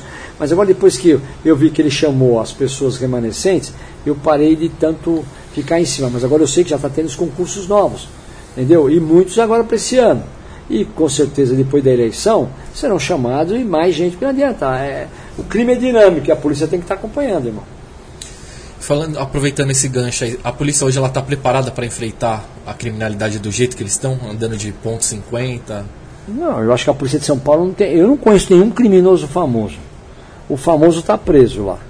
Que agora foi para um presídio federal, que isso o Dória tem que tirar o chapéu para ele. Machão mandou e não teve uma rebelião, não teve nada. Que se mandasse o. Como é que chama lá? O. o Marcola? Mar- Marcola. Marcola. Mandasse o Marcola, isso ia ser. Tá lá pianinho, não entra ninguém, que é um federal, não sei onde ele está, desses estados bem longe aí. E quem foi o peito de mandar? Foi o senhor João Dória. Tirou todos os cabeças de cada distrito. Fizeram uma, um levantamento, todos foram embora, estão todos em presídios federais. E você vê algum problema? Ainda tem o PCC muito forte? Tem. O cara sabe que hoje ele está preso. Então, quem está na rua tem que ajudá-lo. O dia que esse que estiver na rua entrar, é a mesma coisa. Ou vice-versa, o dia que eles saírem, isso é uma família entre eles, né? Eles ajudam a família, eles pagam casas de aluguéis, eles pagam para as mulheres de visitar eles nos presídios fora de São Paulo, que são nas, na- nas, na- nas- em outros, outros, outras cidades, são longe. Então tudo isso é o PCC que paga, é a família deles, entendeu? É o partido. Então o Dória foi macho de tirar. Então caiu bem o Marcola. E não tem essa. Aqui não tem bandido famoso. Aqui não tem lugar que a polícia não suba. Aqui não tem lugar que a polícia não entre. Agora é aquilo, é todo dia correndo. Os caras estão sempre. Agora é o Pix. Agora estão fazendo a festa com o Pix. E os otários que acham que a. Vai, que a, que a- põe uma bonitona, eles caem no conto da mulher e vão lá, marca com ele numa favela, Ah, vira apli- Pix. os aplicativos Já de aplicativo. E aí? E depois quando ele sai, que a polícia tira e tal, ele fala, "Ih, mas e ela, como é que ela tá? Ainda acredita que existe a mulher. Você viu como os caras são os, os pamonha, para dizer a verdade. Cai de monte. E tá tendo um monte na favela de Jaguaré, ali perto da, da- de Pinheiro, ali da, da Zona Oeste, próximo à USP, tá tendo de monte, as quadrilhas são lá, e a polícia está fazendo operações direto lá. É lá é a maioria. O cara que cai no conto da mulher e o cara que de Pix que ele vê. Que eu perguntei para um ladrão de Pix, ele, ele vê a claridade do telefone. Geralmente, ou você está com o telefone ali que você vai no lugar, você põe tudo agora a porra do. Do Waze, né? Do Waze, então ele vê, ele sabe que tem um telefone, tem um Pix, meu. Todo mundo tem. E já vai para cima. Entendeu? É, hoje essa porra de Pix tá foda, Entendeu? né? E esse negócio dos aplicativos aí de encontro também tá, Tá. bastante. Não, Tinder, esse. né? É, Tinder. Não, o cara cai. Uma puta de uma gostosa. Uma mulher que ele olha pra ele e fala, "Mas- e namora. Teve um trouxa aí que namorou, se deu mais de 300 mil. Achava que namorava com uma famosa aí. Então, pra você ver como é que é. Tem uns, é que o mundo é assim quando tiver uns mané, irmão. Não adianta que sempre vai ter mané. É verdade. É, teve um. Foi um italiano que Isso. achou que namorava com uma modelo brasileira. Então, quanto ele gastou? É isso aí. 300 mil dólares. É. 500 mil dólares, eu acho. Mandou relógio. É um dinheiro, pateta, né, mano? É um quê. pateta, né? Ali foi. Mas a pergunta, o, o crime em São Paulo é realmente organizado? É organizado. Mas a, a polícia estuda, a polícia a polícia está sempre investigando esse crime organizado e chegando nele. Porque o crime organizado, para acabar com ele, só tem um jeito. É, é tirando o dinheiro. O crime organizado tem por causa do dinheiro. Então o dinheiro é que. Não tem que o delegado-geral de polícia, o doutor Rui, que está agora atual, o, governador João Dória, ele é um dos caras mais estudiosos do crime organizado. Ele é o cara que mais conhece PCC. Você vê que assim mesmo, o PCC só deu uma caidinha depois colocaram eles nos presídios fechados, porque até quando eu estava no sequestro, muito sequestro é dentro do presídio. Entendeu? Então tudo isso sem contar. Agora, o crime organizado é aquilo. O crime está sempre correndo na frente, você tem que correr atrás. E hoje nós temos os melhores. Hoje a Polícia Civil, é, o governo investiu pesado em tecnologia. Nós temos coisas que a Polícia Federal não tem. Não tem. Muitas coisas que nós temos, a Polícia Federal não tem. E nós temos. Essas câmeras novas aí agora que você coloca no rosto já dá quem é, entendeu? É, é, a Polícia Civil tem e, e rapidamente ela levanta pelo perfil de sangue que a gente faz agora aí.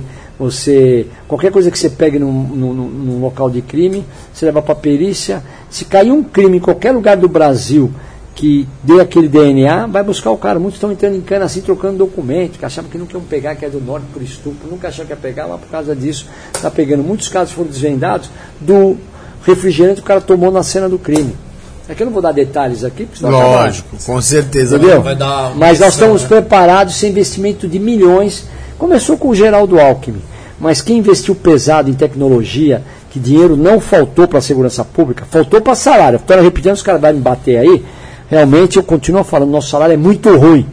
Mas tecnologia, está faltando também é, ser humano para trabalhar, que é os concursos que a gente está cobrando, mas quanto ao resto, viatura, armamento, está comprando e está se dando. Tem umas viaturas que estão faltando chegar um pouco na periferia, porque está precisando, a frota é muito grande. Só agora ele comprou quase mil viaturas, todas que você possa imaginar, rodas de primeiro mundo, para dar para a polícia. É isso aí. A polícia tem que estar bem preparada, bem armada, salários bons, com dignidade, trabalhar em lugares limpos, que tem um papel higiênico no banheiro, que tem um espelho para você se pentear, entendeu? E a população possa chegar a ter um lugar para sentar.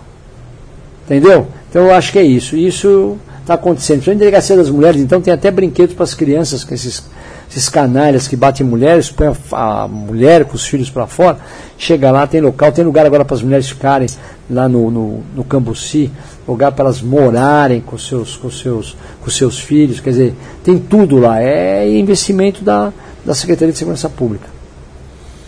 Não tava falando do Marcola aí. Como que foi o ataque em 2006? Em 2006 eu estava no. Eu estava na antissequestro.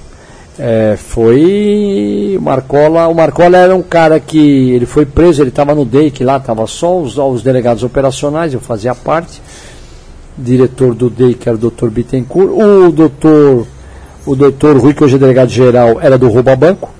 E o Marcola, porra, e os caras matando PM, matando policial civil. Uma ligação que o Marcola fez lá, que foi um acordo feito. Acordo Numas, que para acertar a cadeia, baixar, porque eles tinham queimado, estavam todas as, as prisões de rebelião. E uma ligação que ele fez lá parou na hora de matar as pessoas. Eu fiquei três dias sem ir para casa, fiquei rodando que nem louco, aí para baixo para cima, a rota chegava, tava, a rota estávamos nós, estava com 20 viaturas na rua, ninguém foi para casa. Fomos para cima dos caras. Teve muita baixa, teve baixa de familiares, baixa de irmãos nossos, policiais militares, policiais civis, de mães eles mataram, mataram eh, irmãs, Morreu muita entendeu? gente. Morreu muita gente, mas também muitos deles morreram também. Sim. Também fizemos igualzinho. Mas é. É um mundo que não dá para contar. Então teve uma negociação, um acordo para acessar isso daí. Teve. Tem que ter, né, irmão? Como é que se não tivesse uma negociação, não ia parar tão Mas você rápido? sabe dizer qual foi o acordo? O acordo era para. Ele ia ser transferido, aí ele voltou para a cadeia, para aquele mesmo lugar, mas ficou super vigiado e, e aí. Que não adianta, tem que ceder de algum jeito. E foi o que aconteceu. É que senão ia morrer muita gente também inocente, né? É. Pô, quanta gente morreu? É, morrendo, Tava matando né? todo mundo, Não, mas se bombeiro. não fizesse ainda Viu que eles isso- mataram de bombeiro? Bombeiro, é Bombeiro. o cara que salva vidas, é, policial militar, é policial, é, mas é porra, mataram um monte. Bombeiro não anda nem armado, irmão. Bombeiros são poucos que andam armados. Entendeu? Bombeiro ele, ele faz o sol bem, meu. Porra, bombeiro tanto é que é a Ele parte vai- da polícia militar que a, que a população mais gosta. O bombeiro, né? Que o bombeiro, as crianças amam os caminhões de bombeiro, canil. Quer dizer, os caras estavam matando todo mundo, matando. Pô, o policial estava morrendo porque era policial, estava mandando tiro em, nas, nas estradas no- dentro do- das, das, das cabines da polícia rodoviária. Quer dizer, os caras passavam e davam rajada de metralhador. Quer dizer, não dá, né? Mas a gente foi pra cima, eu fui pra cima, eu, eu Mas chegou a ter um certo medo? nessa Medo? época? Eu senti São Paulo todo em aquada. Foi a pior coisa que eu vi na vida. Como é que um governo deixa. Um governo deixa ficar uma cidade aquada. Faltou um pouco de pulso do governo. Essa é a verdade. Que a polícia ele tinha para isso. Um governo bunda mole, essa é a verdade. É, alguns né, colegas que vieram aqui, né, eles falaram né, que é, no dia não, sabia, não tinha um comando, uma ordem do que se fazer. Né? É. Foi se unindo, não tinha WhatsApp. Nós fomos unidos, nós, por conta própria, e para a rua. Pra população fechando as. Ninguém saía de casa. Comércio Você fechou. não está de sítio. escola. Eu ando Moema todinho, tudo escuro, tudo parado. Andando lá, não tinha ninguém na rua, ninguém Parecia tinha coragem de abrir o Dead, né? restaurante. Com medo. E onde abria na periferia, eles mandavam fechar e vinham dar um tiro de fuzil, de metralhadora. Os bandidos, quer dizer, não dá, né? Inverteu a- o É. Ó, e o pessoal tá perguntando do Pix aí, Barbinha. Explica aí, pessoal, aí, compartilha a live aí, só explica aí, pessoal. É, tem que bater as 400 pessoas ao vivo aí na live, né? E tá seguindo as regras, né? Quem é inscrito no canal, seguir a gente nas redes sociais, o Rafa, o deputado, o Na Sacada e eu. Mas tem que bater os 400. Então compartilha aí no grupo dos amigos, da família. Na hora que bater os 400, a gente vai fazer o sorteio. Certo? Isso aí. Vamos agora Então, no. vamos, vamos no, Vamos agora. polêmicas, Barbinha. É. Vamos no quadro Dele- aceito Delegado, esse aqui é recusa. o nosso quadro Aceita ou Recusa. Vão Recusa, aparecer. isso aqui é o recusa. Recusa. E esse é o aceito. Vão aparecer algumas Aceita, parece o Partido Verde isso aqui. Vão aparecer algumas pessoas aí na tela. É. Aí, imaginar que o senhor fosse fazer um churrasco, uma resenha na sua casa, ia ter que convidar essas pessoas. Você aceita ou não? É igual aquele que tira o chapéu, né? É, mas É mais ou menos isso. Raul Gil, meu amigo, Raul Gil. Raul Ele que Gil. inventou isso aí. Então, produção, que comece os trabalhos aí. O Olha o que você vai pôr aí, hein, bonitão? Delegado Bilinski. Esse é um colega que atirou na, na- Teve um problema com a moça lá, né? Isso, com a com a namorada, namorada. dele. Posso falar, não me leva mais que era um comédia, viu? Essa câmera essa aqui, agora do meio. Aqui, ó, irmão. Nunca vi nada de cana que ele deu, desculpa falar. Não gostou? Vai lá na Assembleia. Então, Então, recusado aí, ó. recusado. Próximo, produção. Faustão. Isso é irmão. Fui um convidado ontem para ir jantar na casa dele, não fui porque eu tinha outro compromisso. Esse é irmão, um cara do bem. Esse cara ajuda muita gente.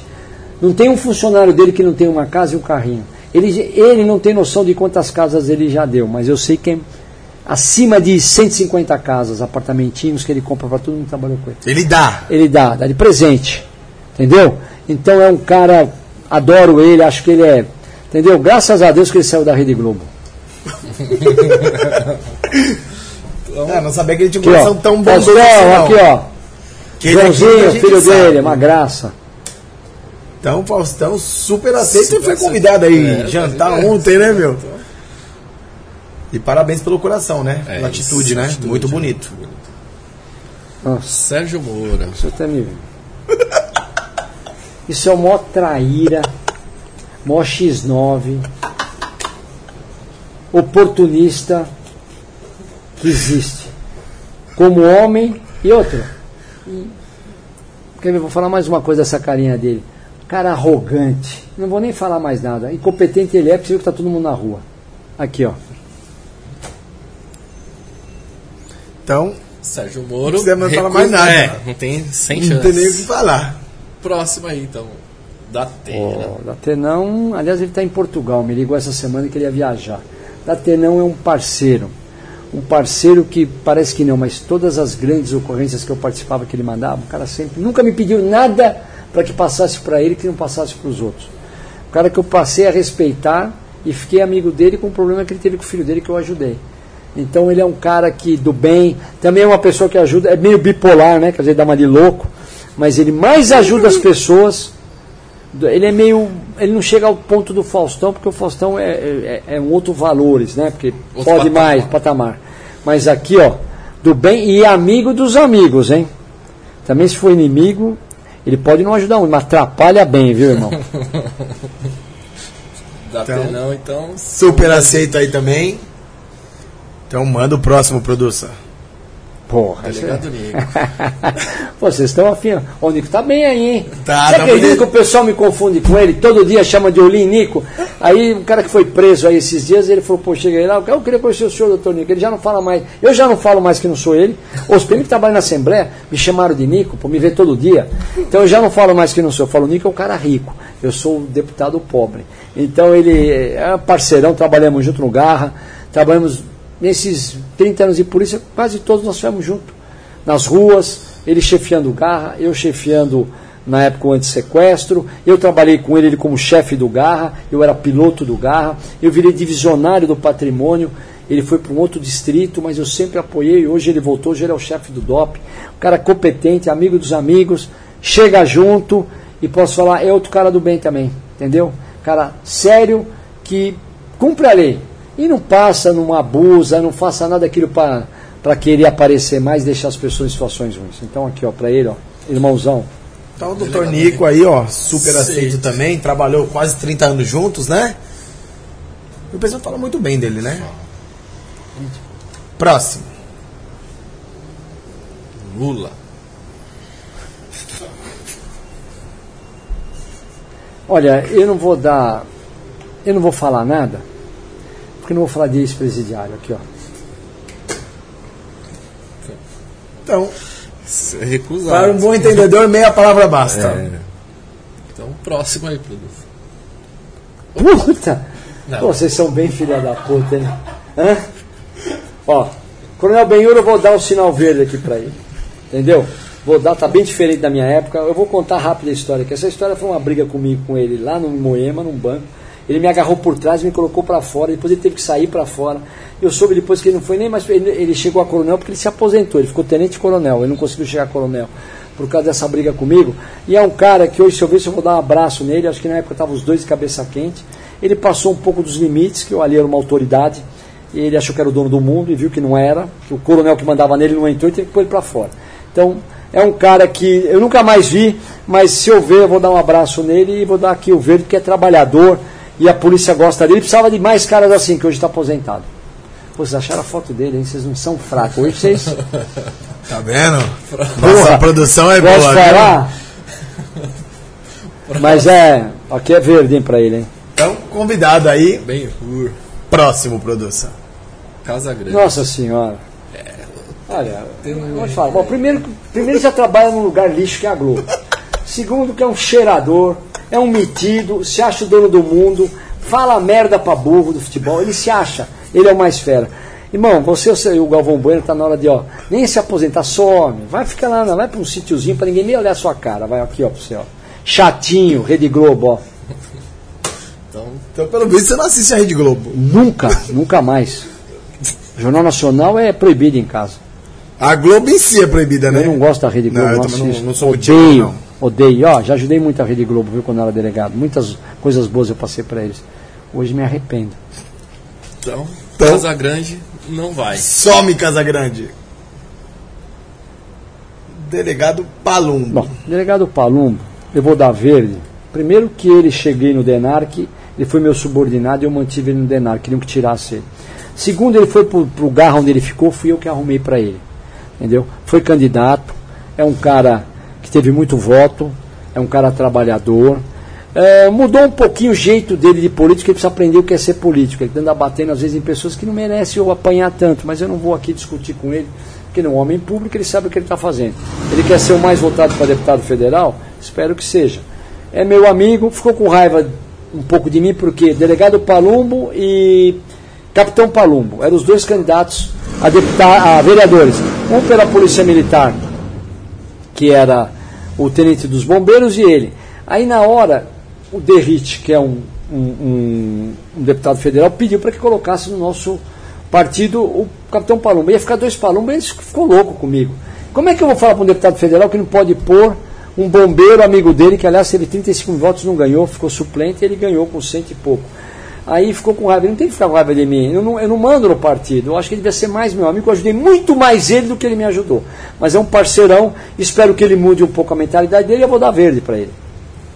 Então, convidado para o churrasco é o delegado Palumbo. Um grande abraço também, que já compareceu aqui também, né? Então, próximo, produção. Oh, o Bolsonaro. Bolsonaro.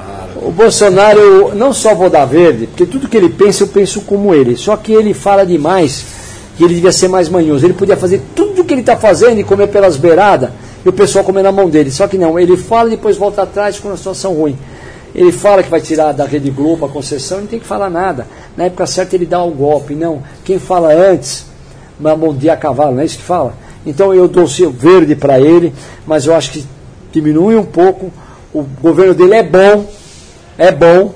O que ele pensa é que muita população pensa, mas nós temos que colocar os esquerdinhas, os politicamente corretos, os chatinhos, a imprensa maldita que hoje só, só põe coisa ruim, não põe coisa boa. Não. Entendeu? Então, eu, o meu público, o meu eleitorado, foi o Bolsonaro, ganhamos por causa dele. Como o seu Dória ganhou por causa dele também. também. Então foi o Bolsonaro, é bolsonarista. Então eu não vou cuspir no prato que eu votei e me elegi. E vou dizer mais, eu ia nas feiras livres, o pessoal me perguntava, fazia assim para mim, com quem que você está? Já entendia. Senão não ia ganhar. Estava todo mundo com o Bolsonaro e não me arrependo do meu voto. Verde para você, irmão. E 2022? Permanece com Vamos aguardar para ver se quais são os nomes. Esse lixo do Moro, esse Lula. Vamos ver como é que fica na, na, na atual conjuntura outros candidatos que virão terceira claro. via, que eu não acredito, que eu acho que vai ficar ele e o, o Haddad. O Dória é um bom nome, mas eu acho que a pandemia, a arrogância foi maior que ele, mas ele é uma pessoa que você conversar com ele, é um cara do bem, é o jeito de ele se mostrar, tem que ser mais humilde para voltar a ter confiança, porque está muito ruim, o pessoal de São Paulo está num veneno com ele. Não é só empresário, a própria população, aquela mais carente até não tanto está recebendo é, muitas obras, mas não entende muito. Mas aqueles que são fumador de opinião, o Dória vai ter que mudar isso e não é muito fácil, hein? Então, para essa eleição. Então, Bolsonaro, verde, para você e sua equipe. Convidado Todos, aí. sem exceção. Então, é isso. Alexandre, Alexandre Frota. Frota. Olha, o Alexandre Frota foi meu ganso. vou dar verde para ele. Não gostei da atitude. Aliás, peraí, ó. O Alexandre Frota andava com a gente de viatura. Às vezes ele gostava de sair com a gente no garro. Sentava lá de ganso. Eu chamava ele de cisne porque ele era um cara mais arrumado e não queria dinheiro. O negócio dele era ganso. Entendeu? Então ele rodou muito com a gente. É um cara que sempre gostou da polícia, é um cara que sempre foi de bem com a polícia, sempre ajudou. Mas quando veio a pandemia, eu acho que ele se juntou com o Dória, achando que ele era o rei e o outro era o reizinho, porque ele é muito grande e pode ser o contrário. Entendeu? E começou a fechar tudo, e arrogância. E eu falei para ele. Mas eh, ele, como pessoa, como trabalhador, como fez o que fez, mas é um cara de valor. Só que na pandemia. Eh, eu acho que ele se excedeu, passou dos limites, se achou o dono do mundo. E quando a pessoa se acha que é o dono do mundo, eu acho que ela vai merecer um vermelhinho aqui, ó. É, e também se elegeu aí no, no, no Bolsonaro. Bolsonaro. Foi né? traíra com o Bolsonaro. Agora vamos ver a próxima eleição, ele vem deputado estadual, espero que eu ganhe, ele ganhe, e ele seja colega. Quem sabe eu consiga mudar a cabeça dele quando eu era delegado, e ele às vezes saía com a gente. O cara do bem, o cara e é do bem, não vamos dizer que não é. Ele é do bem, eu gosto dele. Só que eu acho que a pandemia falou mais alto das atitudes que ele tomou, então eu vou dar um vermelhinho para ele. Não pode ficar em cima do muro e eu não sou o PSDB que fica em cima do muro. É isso. Então, próximo, Nossa. produção. Delegado Bruno oh, Lima. Delegado Bruno Lima. Verdão para ele. É um delegado, é um colega que, na verdade, é muito ligado a animais, trabalhou na polícia, a polícia o elegeu, com certeza que na próxima eleição vai deputado federal, vai ter milhões de votos, vem, deve vir pelo meu partido. Tive problemas com ele no começo na Assembleia Legislativa, que eu sou correto para falar. Foi difícil trazer ele para o meu lado para ajudar a Polícia Civil, que ele estava sempre meio assim, inseguro. Mas aí ele começou a ver também quantas coisas ele podia fazer do bem e que também as pauladas que a gente tomava mesmo fazendo para a Polícia Civil. Vai ser um dos mais bem votados em São Paulo, pode ter certeza. Parceirão da Assembleia Legislativa. E eu vou dar um verdão para ele, que é irmãozinho. Então, E tive problemas com ele no começo. Mas, Mas é se resolveram? assim- É, não, resolvemos não. Hoje é amigo e irmão e estamos juntos. E olha, se pedir alguma coisa, vai chegar junto e, e vai só ajudar a somar. Com certeza. E mandar um abraço Um pra ele também, né? também, Que já compareceu Aê, aqui também. Tamo Conta com junto, filho Bruno. pequeno. É. Isso é playboyzão, né? Você vê, É. né? Mulher do Big Brother. Isso não é fraco, não. Esse aí não é. Esse é galã. Vai a mulherada ficar tudo louco. Vai ter 100 mil votos só por causa do, né? Da beleza. É. Próximo, produção. Nossa senhora, isso é pra sacanear, né? Isso é o maior lixo que existe na face da terra. E outra, é tio de um grande policial, Fábio Bop, que é meu irmão, que todas as promoções dele. É o tio dele. É tio dele, que é a mãe, a mãe do Fábio Bop, que é do GER, que é o chefe do GER dos investigadores, é irmã dessa bosta aí. Isso é um lixo. A Rede Globo deve ter colocado ele agora nessa novela papel de bonzinho. Isso é um jeito que é um prêmio para o que ele faz, que a Rede Globo não pode fazer mais do que ela já faz com o Bolsonaro. Isso é um porco, um fedido. Um Zé que se ele dá uma cuspida daquela que ele deu aquele dia, no, na- no- eu dava-lhe um tapão na orelha, que ele nunca mais ia esquecer. E descobri agora que ele é de Santa Rita do Passa Quatro, que é um lugar que eu sou muito bem votado. Todo mundo conhece a família lá e conhece a família do Fábio Bop, uma família respeitada. Acho que a única merda que existiu foi esse cara. E o pai dele foi delegado muitos anos. Em Santa Rita do Passa Quatro, acho que 25 anos. E fazer um lixo desse, que só fala merda, não serve pra nada. Zé de Abreu, pra você eu cuspo na sua cara, seu lixo. Aí, ó. sem É chance. isso aí. É, sem chance. Isso vai ser bom pra pôr de corte, pra soltar nas redes mesmo. Vai chegar nele, vamos fazer chegar nele, hein, Fábio. Vamos fazer o Zé de Abreu ver, se ele não vê, nem eu. Próximo. Olha, se eu falar aqui da Anitta, minha mulher vai me bater. Eu sou fã dela, eu acho ela muito louca, muito doida de chegar onde chegou, porque ela é fera. Não paga sapo pra ninguém, o que ela quer fazer, ela faz. Se ela quiser estar na casa dela e ela gostar de um cara, ela vai levar o cara pra onde quiser. O namorado marcar tá tomando um chifre, mas é ela, Anitta, famosa. E vou dizer mais, não é meu tipo de música, nada disso. Mas como pessoa, eu acho que ela mostra um outro lado aí da juventude e ela é ela. E ela é ela, então ela é fera. Verde. É isso. Não, é isso aí, né? Convidada aí pro churrascão. É isso aí. Próximo produz. Geraldo Alckmin. Olhando assim parece um padre, né? Mas na verdade é um.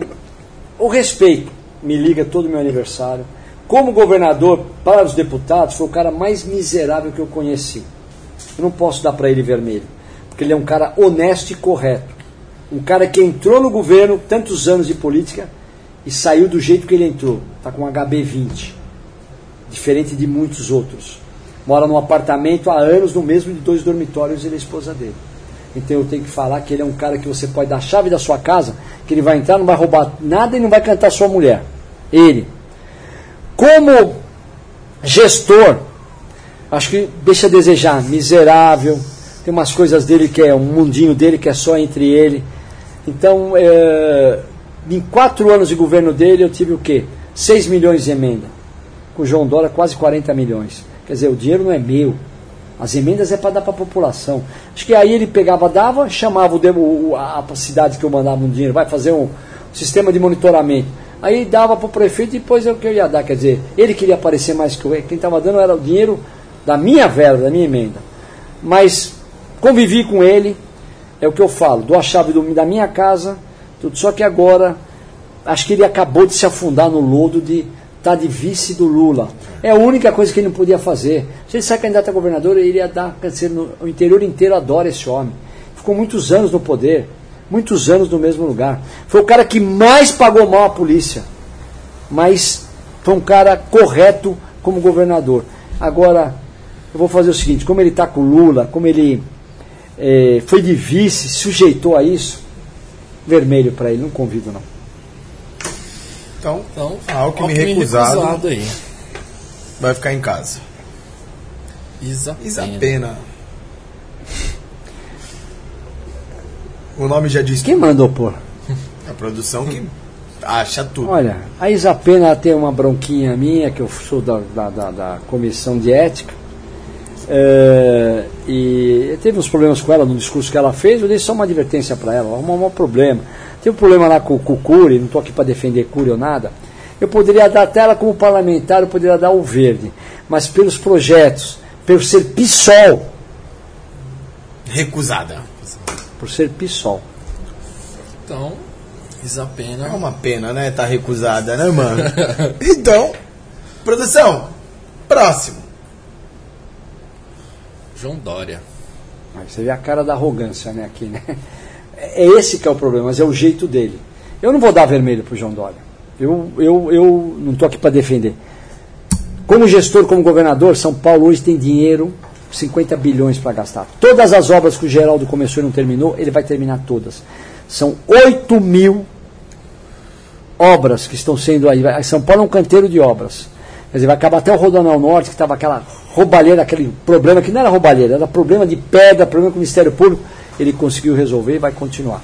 Todos os metrôs, inclusive aqui, ele vai terminar. Tá, caiu o buracão, mas pô, ele está fazendo, vai valorizar a freguesia do O em milhões. As pessoas chegando com o metrô. É tudo João Dória. Fez muito por São Paulo. Deixou a desejar com salários para a polícia. Deixou, deixou a desejar, você fica em casa na pandemia. E eu falei isso para ele. Quebrou muito empresário. Deixou muita gente hoje.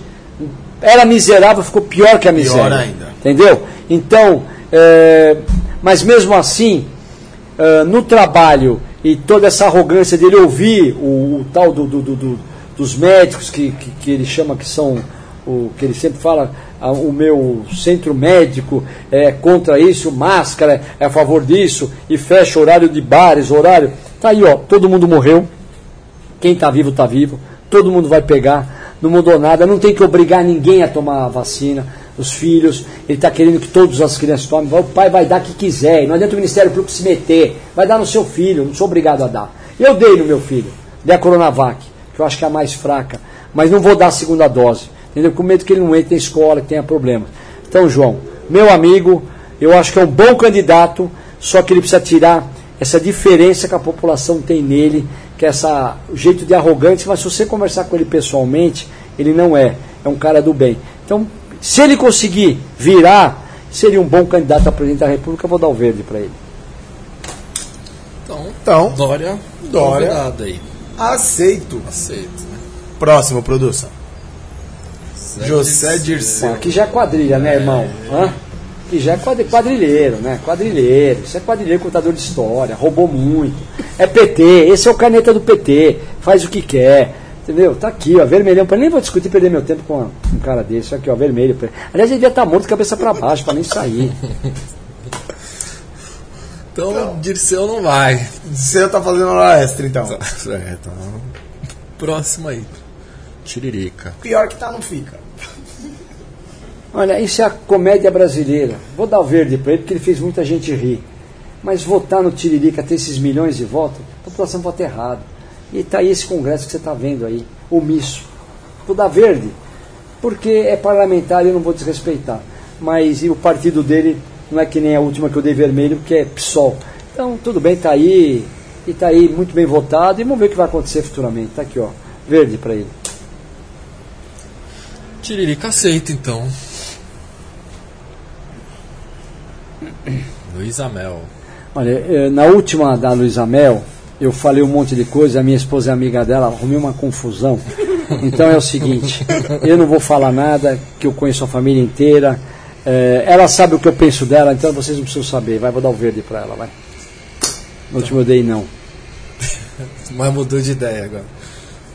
Então, Luiz Amel tá aceita no churrascão aí. Próximo, produz. Aí, ó. Delegado da Cunha. Então, esse eu vou te falar. Isso às vezes é, eu não entendo esse cara. Esse cara me procurou, eu era o ídolo dele, eu digo. Ele virou o diabo da Polícia Civil, começou a dar uma de X9, começou a dar uma de louco. cara competente, inteligente, eu não sei o que deu na cabeça dele. Sabe o que, que deu? Eu vou te falar. Ficou muito conhecido e achou pavão, virou pavão. Então ele acha que ele é artista, ele acha que ele é um Faustão, ele acha que ele é um Datena. E ele não é, ele é um policial, ele usou a polícia para chegar onde chegou. Então o que aconteceu? O sucesso subiu na cabeça dele. É um puta cara. Me ligou ontem, quer vir pro meu partido. Já está saindo do PMDB. Entendeu? Mas ele, não, entrou, mas já quer sair. Então, eu, eu, eu achava que ele ia ser um dos caras mais votados de São Paulo. Agora eu já tenho dúvidas para as atitudes dele. As pessoas não gostam de pessoas. Não da polícia, a pessoa que vai lá e cagueta. Sabe, ele fez umas coisas de criança. Tanto é que eu sou testemunha em defesa dele na corregedoria. Eu vou lá, aliás, estou marcando dia e hora para ir lá para falar dele. É um bom moço, mas caiu no sucesso. Quando o sucesso sobe a cabeça, você não vai para lugar nenhum. Eu não vou dar vermelho para ele. Eu vou dar verde pelo trabalho que ele fez passado. E espero que ele crie juízo e que venha a ser parlamentar e possa somar. Não brigar tanto e, tirar um pouco do que ele podia ser, do que ele podia fazer pela população, que tanto ele briga dos humildes, das pessoas, das crianças, que ele quer que eles sejam que nem ele, então ele precisa mudar um pouco a postura dele e voltar a ser o da Cunha que eu conheci quando eu conversei a primeira vez que, eu fui no sujinho, que todo mundo queria tirar foto do lado dele. E continua isso. Mas não fazer o que ele fez com a Polícia Civil. É a casa dele, é o coração dele. Eu estou deputado, mas eu sou delegado de polícia. Eu jamais vou ser contra a minha instituição. Vou dar verde em respeito ao cargo que é igual ao meu. E espero que ele mude a postura dele. Está aqui, ó. Mas você acha que ele muda? Vamos lá, me ligou esses dias, eu vou começar a conversar com ele de novo. Mas eu falei tanta coisa para ele, não adiantou nada. Vamos ver. É um problema. A esperança né? é a última que morre, né? É. Próximo. Próximo produz. Não, isso aí eu briguei com ele. Olha, esse Rodrigo Bogardi, ele só não. É, eu não vou falar o que eu falei no dia lá da coisa. Ele é estilo Rede Globo. Olha a carinha de Zé Mané que ele tem. Parece tá mesmo. Entendeu? É Globo. Esse cara é um Globo, é um imbecil que dá a opinião dele errada. Só que ele é formador de opinião, ele não pode dar algumas opiniões que ele deu. Ele teve um, um, um despreparo numa ocorrência de uma policial que tomou um tiro. Tomou um tiro. E ele falou o que, que ela estava fazendo naquele local. Ela estava na viatura numa ocorrência, não tinha um fuzil na cabeça. E esse imbecil falou isso. Esse imbecil, uma cana maravilhosa da Polícia Civil, e falou: não foi tão boa se tivesse o, antes prendido os caras. Só que você não pode prender atos preparatórios, você não pode, isso aí não vai para cadeia. Então fala para esse imbecil ser humilde, mas vai ser muito difícil ele ser humilde numa TV que ele está. Ele é tão lixo quanto ela. Vermelho para você. Rodrigo Bocardi. Então, recusado. recusadíssimo. Chegou um superchat aí, Berbinha. Aguarda, segura esse superchat aí. Próximo, produção. Tem gente, hein? Finish? Pô, vocês estão me ferrando. Acabou? Acabou. Acabou? Acabou. Pô, graças a Deus. superchat aí que chegou do rei do Bitcoin, ô Barbinha. Tira esse cara. Isso, boa. Ó, o rei do Bitcoin mandou aqui um superchat pra gente aí. Valeu, tamo junto. Deputado, o que você tem a dizer da Raquel Galinatti? Então, era minha amiga, frequentava o meu gabinete, pus a minha cara para bater para ela virar presidente do sindicato, a primeira eleição, a segunda. Também fui na posse dela, mas ela mudou completamente. Não é ela bater todo dia no governador, ela não tem que bater no colega dela que é deputado. Entendeu? Ela quer ser mais que o rei, ela não é.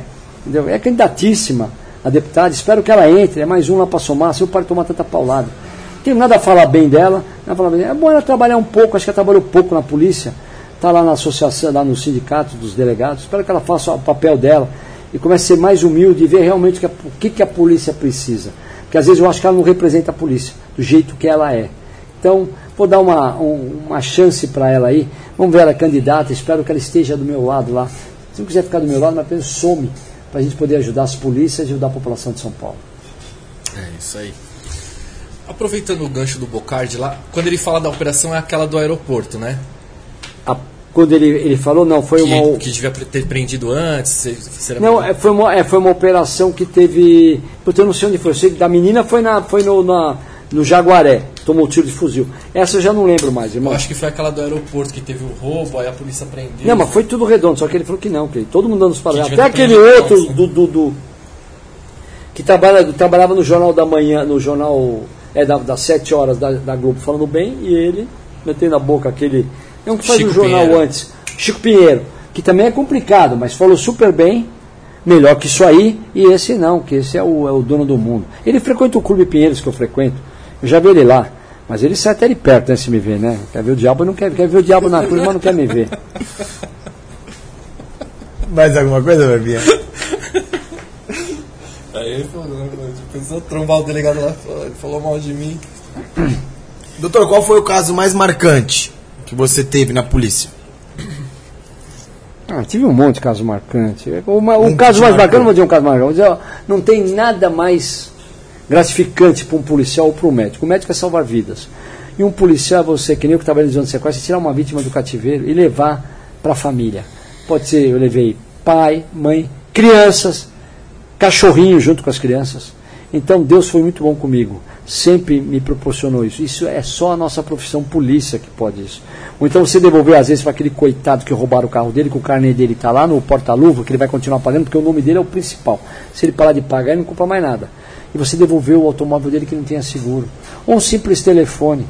Ou uma ligação que ele vai numa delegacia, você possa ajudar ele num BOzinho que ele perdeu a- a- o crachá para outro dia ele entrar na empresa, você poder fazer um BO rápido para ele ir para casa dormir, que ele vai acordar às quatro da manhã para chegar na empresa e sem aquele crachá, ele não vai entrar. Então com o BOzinho ele vai entrar e ficou feliz, foi bem atendido. Então eu digo que todas as minhas ações foram gratificantes. E as mais aquela que eu falo de levar, ou poder devolver um próprio, o próprio carro, alguma uma moto, alguma coisa que roubou, um próprio documento que perdeu, bem, se né? achou e devolveu um bem, e uma vida. Não tem nada que pague a vida. Nada mais é gratificante, né? E o caso da Mércia, na, Ka- na Kashima, né? É, Mersa Nakashima foi um caso, foi uma investigação de, na verdade, de 62 dias que a gente começou em Guarulhos, acabou com ainda a minha delegacia de desaparecidos, que aliás era do DHPP. Eu falei, puta, trabalhando no DHPP, eu gostava de. Fui parar num lugar que era bem investigação. E adorei trabalhar lá, que lá deu o meu nome. Na verdade, vários casos eu fiz lá no DHPP, na, na delegacia de desaparecidos. E apareceu esse caso, esse que sumiu, né? É, a família influente em Guarulhos, tirou o caso de Guarulhos e mandou para São Paulo e caiu na minha delegacia. Eu comecei a investigar, chamei lá o seu, o seu Misael, né? Bispo de Souza. Sempre com uma arrogância, ele chegava lá, se achando dono. Eu contei essa história já um monte de vezes até, que ele chegou lá. Advogado também, né? É, advogado, não, todos eram arrogantes. O menos arrogante lá, até todos eram. Os advogados, a família, os irmãos. Aí ele chegou e eu perguntei para ele se ele tinha, qual carro que ele tinha. Ele falou uma Sportage, né? Falei, o senhor tem seguro, né? Eu me lembro bem. E ele, lógico, um carro de 70 mil reais. Sabe quanto custava na época? Mas era uma coisa desse tipo, era novinha. Falei, então, mas qual seguro que o senhor tem? Ele falou seguro e naquele momento eu já mandei levantar na, na época eu me lembro, acho que era Porto Seguro. É, Porto Seguro. Falei, levanta se esse carro tem rastreador. Porque ele não sabia que tinha rastreador. Porque quando ele foi renovar o seguro, a Mércia, para ficar mais barato, que era a namorada dele, sócia dele no escritório de advocacia, colocou o rastreador. Esse rastreador acabou ajudando a desvendar a morte dela. Então a gente começou a levantar o rastreador. Ele estava achando que eu estava olhando, querendo saber que carro que ele tinha. E ali nós começamos a investigar. Três meses antes, aí pedimos todos os telefones dele, todas as ligações. Aí nós começamos a, sentir que ele realmente tinha sumido. Até então não tinha corpo, não achava ninguém. A, a família achava que era sequestro. Eu falei, não é sequestro. Cheguei logo, já fui na, na cara, falou, ó, sua irmã não é sequestro, isso aqui a gente vai chegar, isso aqui é problema com. Até então ela achava, eles achavam que ele não, ela não saía mais com ele. E ela via ele direto. Saiu, uma semana antes dela morrer, ele, saiu, ele ia matar ela uma semana antes.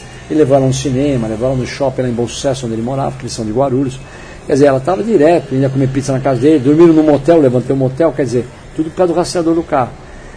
Aí eu sabia com certeza, mas como chegar na cena do crime? Então a gente começou a, a vários fatores, os telefones, as ligações. Aí ele tinha um telefone que aparecia umas ligações da, da Bahia, da família dele, mas esse ele não apresentou. Ele apresentou cinco linhas de telefone e tinha um sexto. Esse sexto nunca apareceu, só apareceu que a gente desvendou na investigação. Então a gente começou. Primeiro, eu comecei, toda vez que ele ia nas- lá, ele ia com o mesmo sapato. E eu tenho mania de olhar sapato. Viu que eu falei que eu fui no porque o cara estava descalço? Porque eu olho, e ele sempre com o mesmo. Aí o dia que eu pedi mandado de busca e apreensão na casa dele, eu peguei o sapato dele. Esse sapato deu uma algazinha que só dá na represa de Nazaré Paulista, onde ele empurrou o carro e jogou ela na águas frias de Nazaré Paulista. Deu dois tiros nela, ela não morreu, ela morreu afogada. Entendeu? Então aí eu comecei a, Telefone, a alga do sapato, como chegar, achar o corpo, como por ele nessa cena lá, dentro da Nazaré. Uma, a alga do sapato.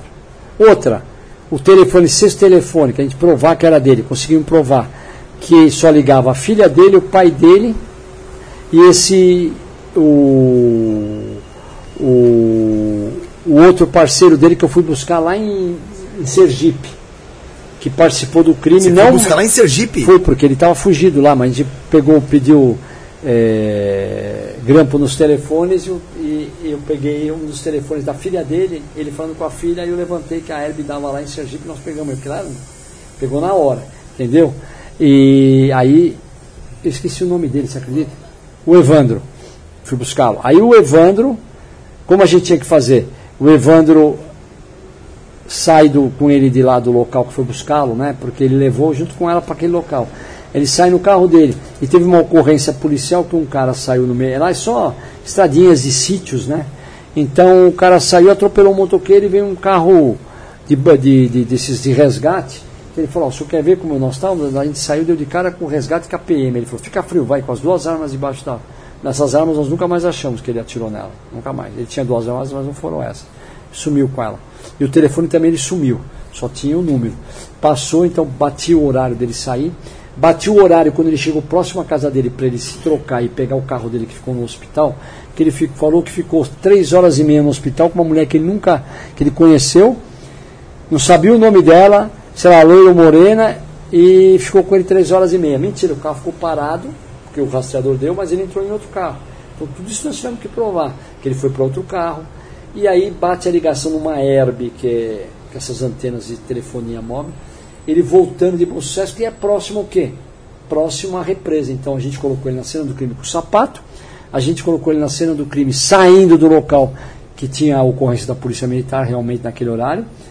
Nós colocamos ele na cena do crime da ligação que a filha faz, a última ligação que ele abriu, não atendeu, mas caiu a ligação próximo da onde ela sumiu no horário mais ou menos que ela saiu da casa da avó uma hora depois.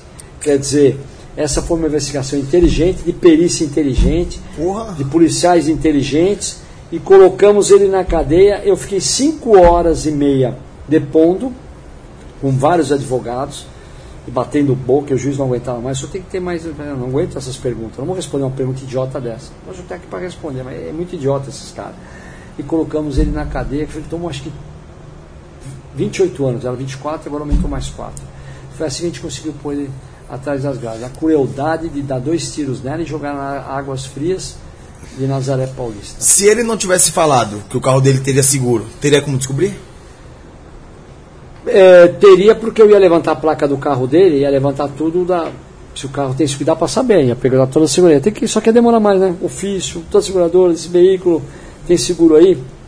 É que como ele já falou e calhou ficou mais ter, fácil. ficou mais fácil. Porque isso ajudou muito. Porque o rastreador deu, no dia que ele, foi, acho que foi dia 27, que ela sumiu, deu desde manhã cedo. Eu peguei ele, ele chegou lá um dia com o advogado, falei, vem cá, bonitão. Entra aqui, senta aí atrás da, da ideia da polícia. Eu na frente, meu investigador dirigindo. O advogado dele começou a enrolar a gravata. Vamos começar. Eu peguei, fui na porta da casa dele, oito e meia da manhã. Aí, pelo rastreador. Aí dá que ele sai para no número numa rua. Aí nós falamos, era a casa da ex-mulher. Ele viu a filha. Aí fui fazendo todo o percurso. Aí ele para na feira, que ele foi combinar com o Evandro para noite. Só que ele não falava que era o Evandro, que era um bico dele, mas na verdade depois nós levantamos que era o Evandro que fazia o bico nessa feira que era dele. Entendeu? Aí o carro para em tal lugar. Nós começamos a pegar. Aí o carro para onde? No hospital fica três horas e meia parado. O que, que ficou fazendo lá? Aí ele conta essa história. Aí eu, ele levanta, eu- aí eu vou na, na Hélio Smith, que é aquela avenida que vai para o aeroporto. Aí ele fez o percurso igualzinho. Aí na Smith vira, né? Que dá tudo, a velocidade que o carro anda, dá tudo esses. Aí eu falei, aonde que você pegou a mulher? Aqui. Eu falei, então para o carro aqui. Você imagina parar naquela Smith que passa carro, milhões de carros para ir para o aeroporto, que é um trânsito, aquela avenida que o avião desce ali. Sim. Todo mundo ali não. Ele como para. Aí eu chamei ele até de, de, de, de, de- daquele bonitão lá, um, um ator americano lá, que eu falei, Bad, é, chamei ele, ele falou, você é o Bad Príncipe, que é. Parou, ganhou a mulher, a mulher veio, entrou no carro e ficou três horas e meia com ele num, num estacionamento no hospital, que onde ele deixou o carro e entrou em outro carro. Só que ele falou que ficou com uma mulher lá. Aí nós deixamos o carro lá parado e vamos fazendo os outros percursos. Como? Pelo telefone, que o telefone dá uma herb próximo à casa da avó. Ele estava vendo que ela ia tomar café todo domingo com a avó. Ele estava de olho que hora que ela ia sair, ele já tinha marcado com ela, com o carro do Evandro. Então nós fomos fechando o cerco. E na investigação chegamos aí, juntamente com a polícia científica, que deu um show. E chegamos na prisão desse cara que realmente achou que todo mundo era, era burro. Tem que pensar, hein, pai? Não, só pra você ter uma noção, eu coloquei um. O policial que investigou os telefones, porque assim, o pessoal mais assim gosta de ter um monte de, de chip, né? Esse porra tinha cinco telefones e ela também tinha. Então, quando eles falavam com o telefone, como é que nós levantamos o telefone, o sexto? Porque teve um dia que ela ligou em todos os telefones e não atendeu em nenhum. Aí ela ligou no número que apareceu lá, logo em seguida ele ligou nesse número. Aí depois ele ligou do telefone dele. Então esse telefone já estava preparado para acontecer. Então esse telefone, esse, esse Simone, ele é campeão eh, brasileiro de policial de xadrez. Participou do Mundial, mas não sei se ele ganhou, mas acho que não. Então o cara é um crânio. Ele investigou 60 dias antes dela ter sumido e 60 dias, e depois os outros 60 dias que, enquanto ele ficou com. Por ali ficou investigando algumas coisas que ele fez. Então que você imagina, dela e dele. E começou a bater os telefones e levantou esses textos telefone que ele tinha que dizer que era dele, que ele falou que tinha comprado em bolso, no bolso Nós levantamos que ele comprou um bodinho que a gente chamava, principalmente na época de sequência, ele comprou no, no Ceasa, entendeu? Não chegou no proprietário, mas aquele telefone, aquela linha não era dele. Ele usou só para o crime para matá-la. Ele usou no, uns dias e a família dele ligava nesse telefone, que era a filha e o pai dele, que ligava lá da Bahia para ele. Então a gente começou a linkar para chegar com esse telefone tinha que existir. Também se ele falasse que não era dele, ia ter que a chamar. Para quem que você liga, ter ouvido, imagina o que ia demorar. Aí ele falou, é meu, ficou bravo, até que é uma cena que ele bate a mão na mesa, os caras falam, é porque você não atuou ele por desacato. Não, vamos dar corda para ele que ele vai se enforcar. Então ali ele começou a. Ele saiu murchinho de lá e no outro dia eu pedi a prisão dele e ele sumiu. E aí esse processo demorou quanto tempo? Para achar tudo isso? Não, 62, di eh, 62 dias foi o, a investigação, achar o caso em 15 e aí ele sumiu. Aí ele, apare... ele sumiu. Aí ele tinha uma, uma, uma, uma, desembargadora que ele recorria e ela soltava ele. É alguma que não deve ter tido família para soltar um Sim. bandido Exatamente. Entendeu? Soltou ele três vezes. Aí ele aparecia. Aí saía a prisão dele de novo, que eu infernizei. Aí eu colocava até com a família para seguir ele, eu colocava uns rastreadores. Aí um dia caiu um rastreador na porta da casa do meu irmão, o irmão achou que era uma bomba. Veio o gato, veio tudo, era um rastreador, mas Fiquei quieto, não era meu o rastreador, perdi o rastreador. E, colocava no carro, né? Para tentar descobrir onde ele estava. Até o dia que a gente conseguiu pegar, ele se levou e está preso. Aí foi para o júri e, e, ficou lá. Isso demorou uh, uns dois anos. Mas depois que tudo cadeia. bateu, não, sim. Já foi pra cadeia mesmo. Foi pro ele nunca falou que matou. Nunca? Não, nunca assumiu. Sempre negou. Nega até hoje. É, mas a gente pôs ele na cena do crime. Não tem jeito. O sapato ali foi o telefone. Mas tem que ser muito inteligente, né, mano? De filme, Puta cara. que. É, meu.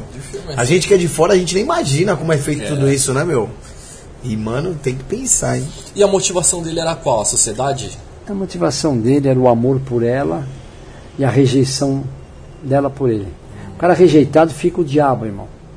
E ela humilhava ele, humilhava muito ele, principalmente com a filha.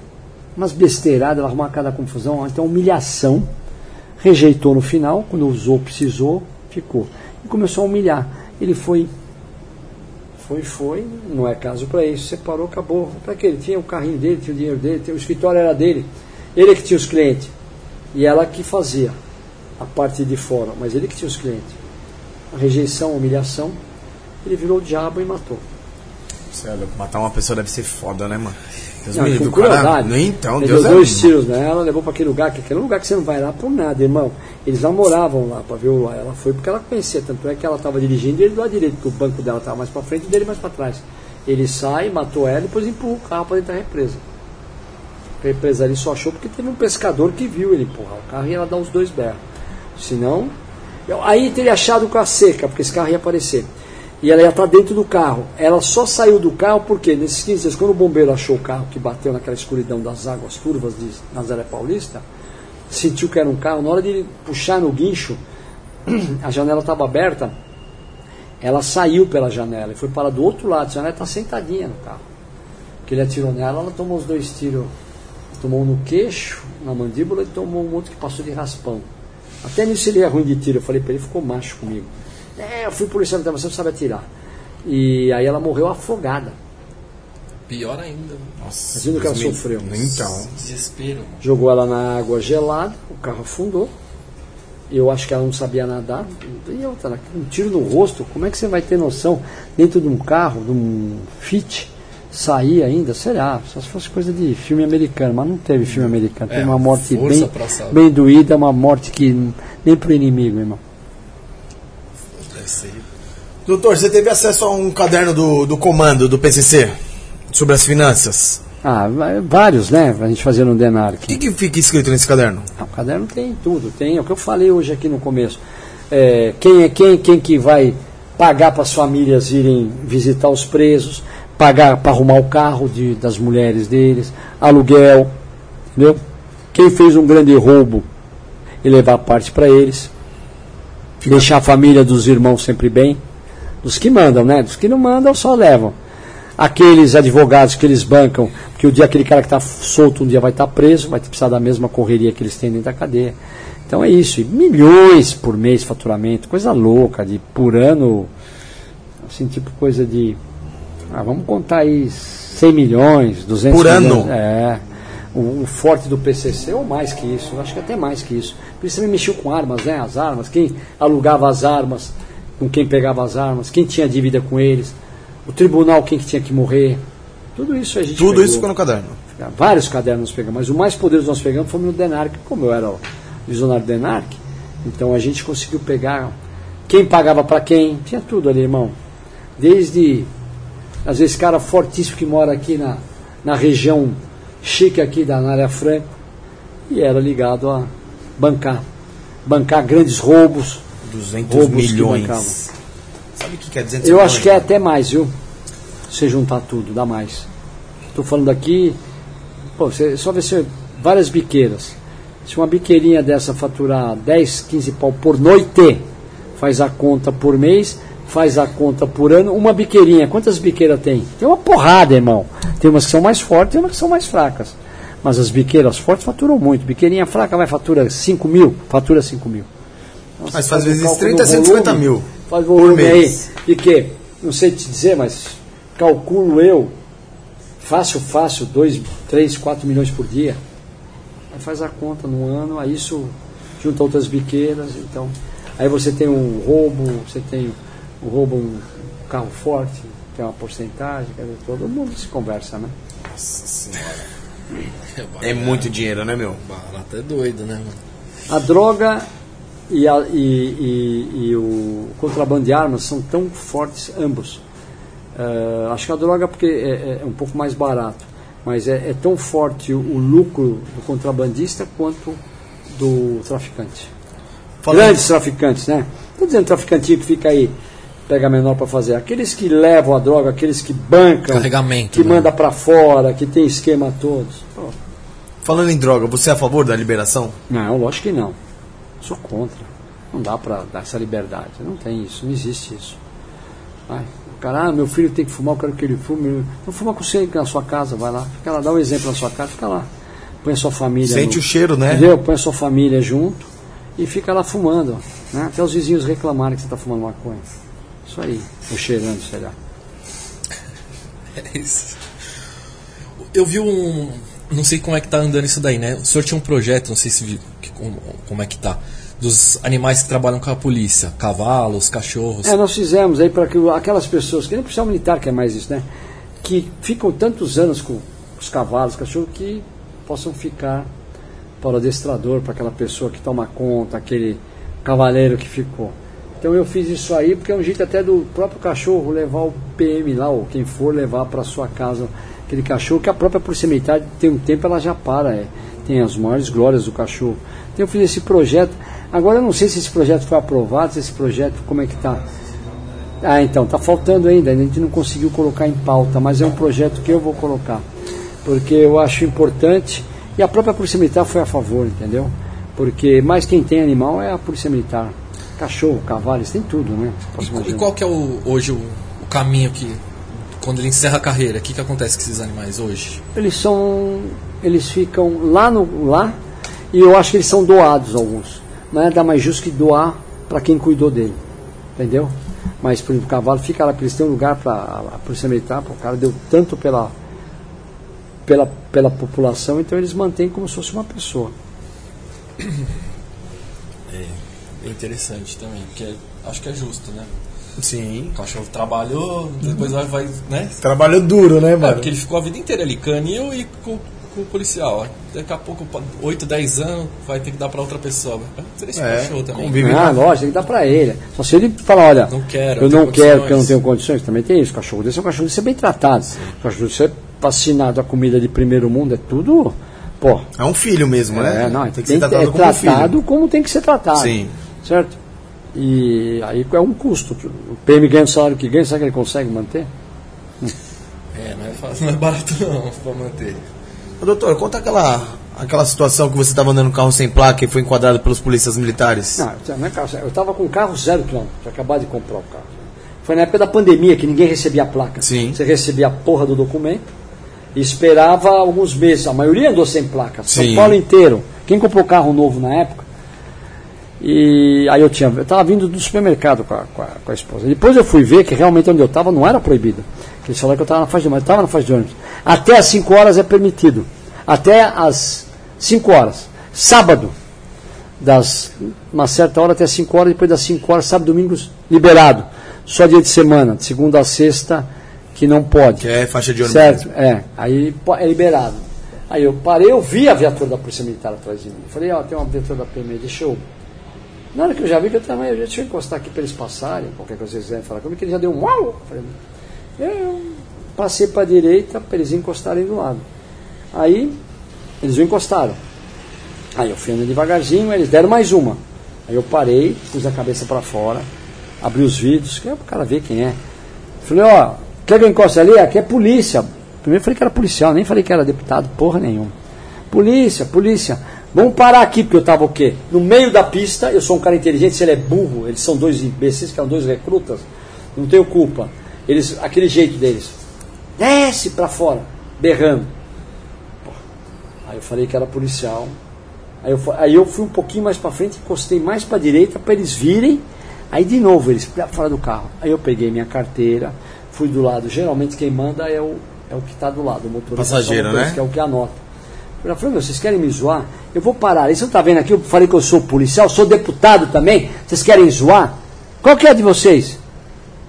Com, a- com esse revólver. Guarda esse revólver. Tô com a família aí. Eu vou parar ali na frente, porque o carro estava no meio da 9 de julho. Pô, entrei no carro de novo, fui parar na calçada, o maior escândalo deles. Aí eu falei, o quê? Aí fui mais pra frente e começou a vir viatura. Viatura. Viatura. Você quer, sai tudo barata, né? Sai tudo do bueiro. Barato. Aquelas barataiadas cheias de viatura. Mesma coisa, barata sai do bueiro, sai de monte. Ah, Quando você briga PM, vem umas monte. E viatura, viatura, viatura, viatura. Eu saí. Aí eu saí do carro de novo. Saí do carro de novo, aí eu vi um. Aí o, o sargento me conheceu, começou a falar, não, doutor Olinho, doutor Olinho, doutor Olinho. Eu, Porra, olha, esses caras estão querendo me esculachar, já me identifiquei. Mandei eles parar para te conversar e eles estão com essa arma na minha cabeça. Mostrei, quem é esse que eles são? Aí foi um bate-boca, aí eu, não, baixa. vai. Aí eu falei, vou parar. Tava no meio de novo, falei, vou parar na Avenida Brasil, encosto ali, que ali é mais tranquilo, sai da sala de júri, que é faixa de ônibus e tal. Aí quando eu entrei, mais 10 viaturas. Aí o, o sargento viu que realmente eu estava com a razão. Falei, pô, esculachar a polícia. Ele não tem que fazer isso com ninguém, só abuso de autoridade.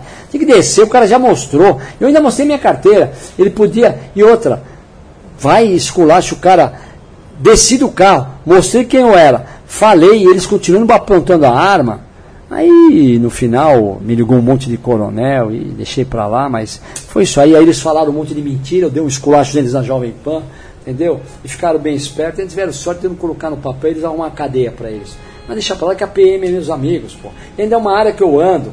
Ficou aquela situação de 40 viaturas, não tinha, mas 30 tinha. Sabe, agora uns olham lá agora com o meio cara, mas já conhece. É bom pra saber, o diabo sabe pra quem aparece, irmão. Eu sou educado. Eu falei aqui no começo que eu nunca peguei uma carteira de um policial militar. Fui lá e me identifiquei. Eu ia mostrar tudo que ele quisesse. O documento tá aqui do carro, pago, não devo nada, não tem placa porque tá andando sem placa porque é a pandemia. Com certeza. Tinha 300 carros assim. Agora vem zoar como policial que é pra zoar, não vai zoar. Não vai ter pra zoar, não vai pagar esse sapo pra mim. Entendeu? Vou comprar uma briga, vai vir o exército, mas não vai pagar. E foi o que aconteceu. Falei, você quer mostrar força? Eu vou encher de 20, 30 viaturas da Polícia Civil aqui. Tá? E agora eu vou embora. E fui embora. Acabou. Ruim, Vai né? zoar? Não dá Se pra fosse zoar. um paisano qualquer, mano, ia ser Não, mas esculachado. eu ia ser esculachado e eu pô, acabar de bocar no chão. Não tem que fazer isso com ninguém. Exato. Entendeu? Ô, o que, que é isso? Dois merda, dois recruta merda, que não devia estar trabalhando lá, que devia estar mais tempo no quartel para aprender. Entendeu? Dois imbecilzinhos que deram uma arma e uma farda para ele e uma viatura, estavam se achando dono do mundo. Entendeu? E eles não são dono do mundo. Eles são pagos pelo imposto e eu pago também eles. Exato. Então não vem se esculachar. E eu não penso em mim, não que me não esculache, mas nas pessoas normais. Você, se apagar um sapo legal, irmão. Com certeza, passar Se não uma tomasse uns né? tapas na orelha ainda. Essa é a verdade. Agora não mais tem a câmera, né? É, agora a câmera ajuda um É, pouco, né? nesse sentido. Desculpa falar, mas esse esculacho aí que o cara quis dar, não vai dar, não. Não, mas é porque acontece, né? A gente sabe. Não tem que acontecer, eles estão preparados para não fazer isso. É que tem um iluminadinho, né? Acho que era um novinho, tinha acabado de entrar, estava se achando dono do mundo. Emocionado. É bom para eles ficarem espertos. É, é mas que eles eu nem lembro deles. Nem sei quem é, são, nem sei onde eles estão também, nem quis prejudicar ninguém. Não estou para prejudicar. Acho que o que eles tomaram, eles aprenderam, eles vão começar a respeitar mais as pessoas. Eles soltaram que era bandido fugindo. Quer dizer, aí eu tive que ouvir um coronel me ligar, que aí começou a ligar toda a patente, né? Parecia um céu estrelado. É, doutor, aí um iluminadinho, tomou um esculacho um coronel, nem quero falar o nome dele aqui. É, doutor, o senhor tem que entender que um, 20 minutos antes teve uma perseguição de um carro na marginal, sem placa, e estava todos nós nessa ocorrência, podia ser. Falei, tá, coronel, continua com a história. Onde foi? Falei, então fora de área, porque a prêmio um sai da área do outro. Para isso aí tem que pedir autorização. Então já não é o mesmo a viatura que estava lá. Então, desculpa, não foi na área que eu estava. Aí falou, não, o senhor tem que entender que ele abordou, ele falou, vem cá, o coronel, ô, seu coronel, deixa eu falar bem no, te- no telefone para ele. Deixa eu explicar uma coisa para o senhor aqui. Se fosse o senhor, eles estavam presos. Que eles abordassem o senhor assim. Eles estavam presos, iam ser mandados sabe para onde? Para o fundo do mundo. Você ia mandar eles para registro. Então não vem pagar sapo para mim não, viu, coronel? Fica na sua aí, viu? E aliás, não me liga mais, desliguei na cara dele. E não ligou? Aquele é louco. Querer medir força. É, respeitou, né? Tá bom. Esse ano aqui volta a candidatura de novo a deputado? É, vamos. Eu, na verdade, eu, eu ia sair para federal, né? Eu acho que federal é o que manda, mas. Puta, eu não tenho mais idade para ficar indo para Brasília. Eu acho que São Paulo eu posso ainda ficar aqui junto com o meu eleitorado. Se Deus quiser, um governo amigo que entre, alguém que a gente possa confiar, como a gente confiou até esses anos todos, né? Pode falar o que quiser, mas foram bons governos, né? Então, para a gente fazer mais pela população, para ter mais dinheiro para poder entregar em Santa Casas, que nem a gente fez o monitoramento todinho que faltava na cidade de Ribeirão Preto, dinheiro de emendas. Estamos entregando aí uma pancada de aparelhos de, de, de, de, de, de, de aquele almodiares que as pessoas têm problema de câncer em cidades do interior. Estamos entregando dinheiro para fazer infraestrutura, ruas, asfaltos, iluminação. Estamos melhorando o interior, estamos brigando aqui por São Paulo, por mais segurança. Então, quer dizer, conseguimos aí esses 20% de aumento, pode ser nada, mas nunca ninguém deu esse aumento, com exceção do, do, do Fleury, que deu 110% para nós. Porque eu me lembro bem que eu estava no helicóptero com o vice-governador Rodrigo Garcia, para a praia, e ele perguntou para mim, o que, que seria bom para a polícia? Da saída do palácio até a Praia Grande, deu nem para falar tudo que eu tinha para falar para ele, deu 15 minutos. Eu falei, eu acho que vocês tinham que ser macho, já que o Dória quer dar o melhor salário das polícias tirando a, a, de Brasília, 110% como deu Fleury. Ele quase caiu de costas. Ô, oh, 110 não dá, né? Ele está bagunçando. Eu falei, então tá bom, irmão. No mínimo 30%. 30% é 9 bilhões, ele falou para mim. Ele já tinha feito esse cálculo. Então eu falei, então faz o seguinte, ô, Rodrigo, você é meu irmão. Eu sei que o Dória quer dar um aumento bom e você não quer dar. Você vai ficar de governador, você quer dar menos. Falei, não, não é assim, eu já não me meto mais, Dória vai dar o que quiser. Então eu falei 30%, você fez essa conta. Então eu espero que você dê dois dígitos. E foi o que ele deu 20%. E eu fiz um discurso um dia na Praia Grande, que eu dei no estômago dele também. Não adianta ele não aumentar o teto do governador. A maioria das pessoas, dos delegados, coronéis, capitães que estão aí, não vão ter aumento nenhum, porque o salário deles já está no teto do governador. Tem que aumentar. Desde o Serra não se aumenta nada. O Alckmin, o Alckmin vivia por quê com o salário dele? Porque nunca pagou nada, nem uma cueca ele comprava. Morou no palácio durante os anos que ele foi governador e vice-governador, morou lá. Quer dizer, carro, tudo, nunca gastou dinheiro, a não ser eu vir tirar dinheiro uma vez do bolso para pagar um café, que o pessoal veio correndo pagar, e numa igreja que eu fui numa missa com ele, que ele deu um dízimo lá, que eu vi tirar o dinheiro do bolso dele. Foi a única vez que eu vi ele abrir a carteira. O resto é tudo o Estado que pagou, então não dá para viver por salário. Não, dentro do, do Brasil, mas é um salário bom, é um salário bom, mas parou no tempo. As pessoas trabalham, as pessoas é, é, têm responsabilidades igual um, um, um, gestor de empresa que ganha milhões. E a responsabilidade é muito maior, porque a, a, a bronca nossa, qualquer problema que você fizer, é muito maior que o Ministério Público vem para cima, Tribunal de Contas, quando você vê, você perde tudo que você ganhou na sua vida. É diferente do empresário. Então eu, eu, eu, eu, eu acho que esse aumento que veio é, foi bom, não é o que deveria ser, porque a inflação é o mínimo 25% a 30%, e nesses anos de governo dele, ele não deu nem a inflação dele, mas acho que é um caminho, uma luz para ele melhorar. E vai ter que melhorar, porque nós vamos brigar. Se a gente se reeleger, se Deus quiser, nós vamos brigar muito para o salário. Chega de. Ninguém come viatura, ninguém come arma. Nós precisamos do quê? Precisamos de dignidades e salários melhores. Certeza a população de São Paulo tem a melhor polícia do mundo. Isso é verdade. O Mas... doutor, peraí, a Gilneide mandou uma mensagem aqui, ó, Gilneide, Bor Gilneide Borges. Como o senhor se sentiu depois de passar 64 dias para prender o assassino da Mércia? E o culpado hoje se encontra em prisão domiciliar. Não, ele não se encontra em prisão domiciliar. Ele voltou para a cadeia. Ah, ele voltou para a cadeia. Tava, fala para ela que ele estava em prisão domiciliar. É, são as, as leis brasileiras que nós, do Legislativo, fazemos e cada vez mais brandas, porque tem, nós temos aí um pessoal do, da esquerda que quer moleza, que não deixa ficar o cara mais do que cinco anos num presídio de segurança máxima, que ele tem que voltar para o ninho dele para ele poder fazer sequestro dentro da cadeia. Essa é a nossa esquerda que está aí. Quanto mais bagunça, melhor. E ele voltou para a cadeia, ele continua preso no. Ele está no Romão, não está no Romão, Romão onde fica policial. Ele está lá no. Em Taubaté. Ah, então. Quando é condenado, não pode ficar é, mais quando eu, esse, eu falei, mano, prisão domiciliar. Ele saiu e voltou. Tá. Então, respondido Gilney de Ministério Borges, Público aí. recorreu, uma coisa boa que o Ministério Público fez foi recorrer e ganhou. E, e algum iluminado lá pôs ele de novo preso. Desculpa, Barba, pode mandar aí. Não, era só para entender aqui. Então, assim, para a polícia ter, continuar tendo aumento, precisa aumentar o teto do governo? Não, não. A polícia não. Para todos terem uma vantagem alguma, que nem um pessoal que ganha um pouco mais, não vai ter aumento nenhum. Se o cara dá uma aula na, na, na academia de polícia, Mas já vem é no teto. Aí? O teto do governador é 22 mil. O governador hoje. Vai passar, nós vamos tentar passar para 2023 um aumento para 33 mil para poder aumentar o teto, porque não é só isso. É fiscais de renda, todo mundo está nesse teto. Então esse teto ninguém ganha. Vai ganhar sim, o investigador, o agente ele ganha menos, vai ter esses 20%.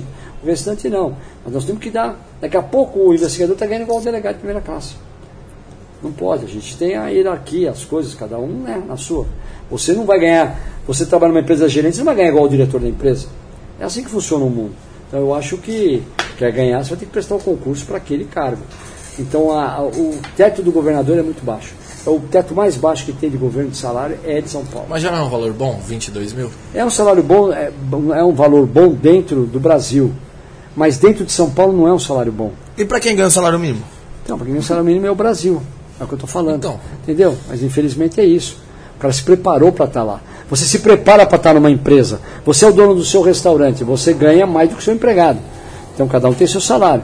Então, como você é dono, você tem a sua retirada, eu acho que ele tem que ter uma retirada melhor. Ele não vai ganhar nada com esse aumento que o governo deu. Porque passa no teto do governo. Eu acho que. Eu falo, o deputado ganha muito pouco. Só deputado é 18 mil reais líquido e 25 mil brutos. Você fala, ah, no Brasil é bom. É pouco, você tem responsabilidade igual um, gestor de empresa, uma empresa privada do, do governo, uma empresa de economia mista do governo, um correio, o salário é 80 mil reais. O cara nunca teve um voto para ir lá. Supremo foi no que teve aumento. Também acho que não é um salário muito alto, mas eles ganham 38 mil reais. Mas o deputado trabalha tanto ou mais que tem que ter voto. Cada quatro anos eu passo no livro do voto. Se eu não passar no voto, eu vou embora. O Supremo é, é, é, é, é o resto da vida. Ele é, é vitalício. É vitalício. Entendeu? E nunca teve um voto. Está na hora de mudar isso também. Acho que tem que ter um prazo que tem que ficar tantos anos e entram outros. É assim que tem que ser. Eu acho que as coisas têm que ser assim. Agora, o cara não passa no voto, manda muito mais quem teve voto, determina o que quer, Não dá, isso aqui tem que ter uma mudança rápida e, e- e urgente, não dá para ficar como está. Mas também tem que dar um aumento pra população aí, né? O salário Então, tem que dar. Muitos, aí veio a pandemia. Entendeu? São Paulo, o salário de São Paulo não é igual ao salário da Bahia, não é igual ao salário de Pernambuco. Mesma coisa, aqui ganha-se muito mais. Entendeu? Olha aquilo, a formação. Cada um procura, para ganhar mais, tem que se esforçar e, e procurar lugares que pagam melhor. Infelizmente é assim que funciona a vida. Tudo é assim. O cara que tem uma Ferrari, eu não posso ter a Ferrari, vou ficar com raiva dele, ele tem a Ferrari. Ao contrário, eu quero ter saúde para ele, para eu poder comprar pelo menos um, um Corolla. É. Complicado, né, Barbites? Doutor, já enquadrou algum famoso? Já, já enquadrei vários. Não, vários. O Pelé, aquele cara que eu, eu, eu vi que era ele, é o, o Fábio Júnior. O Fábio Júnior eu enquadrei na Avenida. Na República do Líbano, né? O cara ele ficou branco, né? Porque eu mandei parar a viatura, aquele esquema, né? Desce, pá, pá, pá, aí. O cara, pá, o motorista. Não. O cara tava branco, eu falei, aí eu olhei assim, falei, acho que é o Fabinho. Falei, ah, que o Fabinho. Tá bom, dá os documentos bem, tudo bem? Eu, tá bom. Pelé não, Pelé eu, eu andava ali naquela região ali onde ele Pelé tem um apartamento, não sei se ainda tem, mas é ali perto do Dante Alighieri. E ali ficava muita molecada de programa. E era reclamação da população, muito roubos tinham ali. Ficava lá, os homens, pessoal gay passava lá, tudo bem, não nada contra, só que ali, meu, esse puta prédio bacana, o cara paga um IPT o que paga. Tinha roubo, tinha um monte de coisa, então quando meus plantões eu arrepiava lá, Aí, tava todo mundo embora. Aí eu vi um cara, dentro de um carro, é bem no local, com a cabeça toda para dentro, aí eu falei, meu, olha, o cara tá fazendo, conversando, fazer um programa. Quando eu encostei a cabeça, eu falei, eu era aí saiu, era o Pelé. Aí eu falei, pô, Edson Arantes do Nascimento. Ele ficou assim que não sabia o que fazer, ele ficou assim, sabe quando o cara fica. Aí eu, eu, eu moro aqui, eu falei, não, não, desculpa. aqui. Aí, falou até, aí falou até pra mim, que bom que você está fazendo isso, que eu não aguento mais, aqui é uma bagunça direto, barulho. Mas é um pouco mais para cima da, da onde ele tem o apartamento. Aí estava com uma moça, estava deixando ele lá, ele estava dando as últimas conversas com ela, e, só que do lado, ah, como se- com a cabeça para dentro, como os caras fazem lá para conversar com os caras. Então eu achei, eu acho que ele estava dando um beijo nela, sei lá, na que tomou empadada, ele saiu, ele estava assim, ele ficou porque ele não sabia o que fazer. E aí, puta, tiramos foto, uma bancada de foto, aí, pô, foi muito legal. E ele foi, não era que nem hoje, não tinha esses telefones aqui, né? Mas aí ele falou, moro aqui, até eu passo no prédio, sempre eu conto essa história eu olho. E outra que foi a Sabina Sato, porque ela teve um problema de pneu furado, e uma viatura minha parou e deu na rádio que estava trocando o pneu da Sabrina Sato. Pô, quando eu cheguei lá tinha umas 40 viaturas para ver a porra da eu Sabrina imagino. Sato. Em frente ao Detran. Até eu fui, né, irmão? Também não sou de, né? Aí fui, depois ela tava, foi pro pânico, na época que ela andava no pânico, né? Que ela, aí ela falou da gente e tal. Foi uma delas também que a gente, mas não foi enquadrada, a gente ajudou. Uma graça. Foi dar uma ajudar, ajuda. Ajudar, na verdade, enquadrada mesmo, foi no Pelé, foi no. no nesse cantor Fábio Júnior e. Deixa eu me lembrar se teve mais alguém famoso que eu. Não, não lembro agora. Mas não, só já isso. foi buscar alguém em casa? Mandado de prisão? Ah, fui Famoso? mais- não, famoso não. Só Não. pessoas ligadas a, a mim que, que eu estava investigando. Aí era ladrão mesmo. Eu sempre só parti para o crime organizado. Só trabalhei em lugar que era ladrão. Não tinha essa de pegar colarinho branco, de entrar na casa, algemar na frente da família, com viaturinha bonitinha, entendeu? Entrar nos puta prédio bacana. Quero ver entrar que nem eu entrar na família. Eu falo sempre, nós temos. Nós. Ah, nem vou falar isso aí, não vou falar. Deixa quieto. Eu não vou falar. Eu já sei o que eu ia falar. Que nem a gente tava falando aqui, né, sobre ter oportunidade de ganhar mais aí, né, a população. Isso para isso precisa de faculdade. Como é que tá a educação aqui em São Paulo? Porque o pobre ele estuda na escola pública e ele não tem a chance de ir para uma faculdade pública. Quem fica o rico, né, que tem condição de pagar um Com curso. pra certeza. Chance as pessoas têm que ter, mas sabe que o rico sempre é mais fácil, porque tem melhores escolas, o pai pode pagar. E aqueles que estão. Eu acabava com essa USP aí, para mim não ia ter nada de graça. Todo mundo ali ia pagar. Nem para a população que não tem Para carente sim, que provasse. Que a maioria que está lá tem dinheiro. O pobre não está lá. Lá só tem quem tem dinheiro. Exatamente. Lá, o cara vai de carro, não anda de ônibus. O coitadinho não tem chance de entrar na USP. Acabava com essa porra aí de USP. Esses esquerdinhas que o governo paga é tudo. anda de ônibusinho, cato, eles andam de carro. Então eu acho que a, a- muita coisa que o Bolsonaro fez, acabar com essa palhaçada que o, que o PT fez para a educação, e tentar o quê? Que tem a creche. O mais importante, eu acho que hoje é creche. Tem que ter creche para a mãe poder trabalhar e ajudar o marido. Então a criança tendo comida. Todas as escolas têm que ter boa comida. E hoje tem. Mas tem que ter creche. Para as crianças ficarem o dia inteiro, a mãe vem, pega os filhos e está tranquila. Não dá para pagar o que ganha, pagar para ter alguém para tomar conta tomar conta do seu filho mal. E pagar bem os funcionários que tomam conta dos seus filhos. Que é o certo agora que a prefeita está fazendo. Contrata as próprias mães, paga para as cuidarem dos filhos das que trabalham. Coisa melhor, mais maravilhosa que essa? Não. É isso aí que tem que fazer, é o que está sendo feito. Entendeu? Eu acho isso muito bem feito. Tem prefeituras que eu conheço que a comida é de primeiro mundo para as crianças. Tem criança que vai na escola para comer. Tem que levar os irmãozinhos também, que não estão na escola, mas pode comer junto. Que a, a refeição deles é o que eles têm na escola. E, e agora o Dória fez. Eram, eram 200 escolas integrais. Ele vai tentar chegar em 2 mil integrais. Quer dizer, a criança vai almoçar e jantar na Era escola. 200 e agora vai tentar chegar em 2 mil? Vai chegar em 2 mil, já tem quase. Tem uma porrada. Eu não, eu, não, eu não vou chutar muito aqui, mas é uma coisa desse tipo. Vai pôr integral. Quer dizer, as crianças vão ficar o dia inteiro na escola com computadores de primeiro mundo, escola de primeiro mundo. Precisa agora os professores comecem a se conscientizar que eles têm que começar a trabalhar. Entendeu? Que esse que é o problema deles. Teve aumento, teve tudo. O próprio Bolsonaro deu e o próprio Dória aumentou o teto. Eles tiveram um abono alto, que a maioria dos funcionários públicos não teve. Então sai de casa, para com essa porra de não querer trabalhar. Tá? Vamos trabalhar. Exatamente. É isso Se aí. tá recebendo, né? Dá o seu melhor. É, e tem um projeto, acho que é do, se eu não me engano, até do Bruno Lima, que durante as férias a, as escolas têm que manter a alimentação. É, mas elas mantêm já hoje. Sabe que a, a pobreza chegou tão grande que se não der, os, as crianças não têm o que comer. Tanto é que com a pandemia que fechou tudo, foi uma situação horrível, né? A Sodora fechou tudo, o prefeito fechou tudo, aí começaram a dar pelo menos um dinheiro para poder comprar as cestas básicas para a população comer. Muitos comeram com esse dinheiro da cesta básica que eles deram. É foda. É. E se não der educação pra molecada aí, vai ficar mais difícil É ainda. porque é, não adianta dar sorte, tem que dar lazer. Que aquele que está na rua sentado hoje, está vendo aquele que tem um pouquinho mais, é aquele bandidinho que vai ser amanhã, que vai ser o sequestrador. Por que, que eu não tive a chance? Então dá lazer, dá piscina, como tinha aquele negócio da época. Pode falar o que quiser daquela Marta lá, mas a Marta fazia aqueles céus, era céus? Céu. Céu. Pô, isso era uma coisa do. Ficava o dia inteiro, escola, piscina, tudo. Pô, tem que continuar, incentivar isso. Por quê? Porque a criança, a- eu via a maioria das crianças, ou elas caem para o crime no- na droga, porque não vão presas, então o traficante Alicia. alicia ela para ela vender. Aí ela vê aquele, por exemplo, o dono da. A gente teve muito sequestro de dono de casa de construção. Por quê? Porque o cara, geralmente a pessoa mais humilde, compra na casa de construção, paga como pode, faz a sua casinha. E o movimento é assim. Sequestrava o filho dele. Esse filho dele, que ele via sair com um carrinho um pouquinho melhor, aquele que estava sentado na beira da sua casa, que não tinha o que fazer, porque não tem lazer, ficava olhando porque tinha não tinha. Esse vira o quê? Se não for com a família que mantém ele do lado do pai e da mãe, vira um bandidinho. Então vamos dar lazer. O lazer é para isso, para que essa criança saia da rua, que está abandonada na rua, tenha o que fazer. Então eu sou a favor disso, investimento pesado nisso. Creche na área da, da saúde, da educação, para essas crianças terem o que fazer. Aí o resto a gente vai levando, que com certeza muda muito o mundo. É isso aí.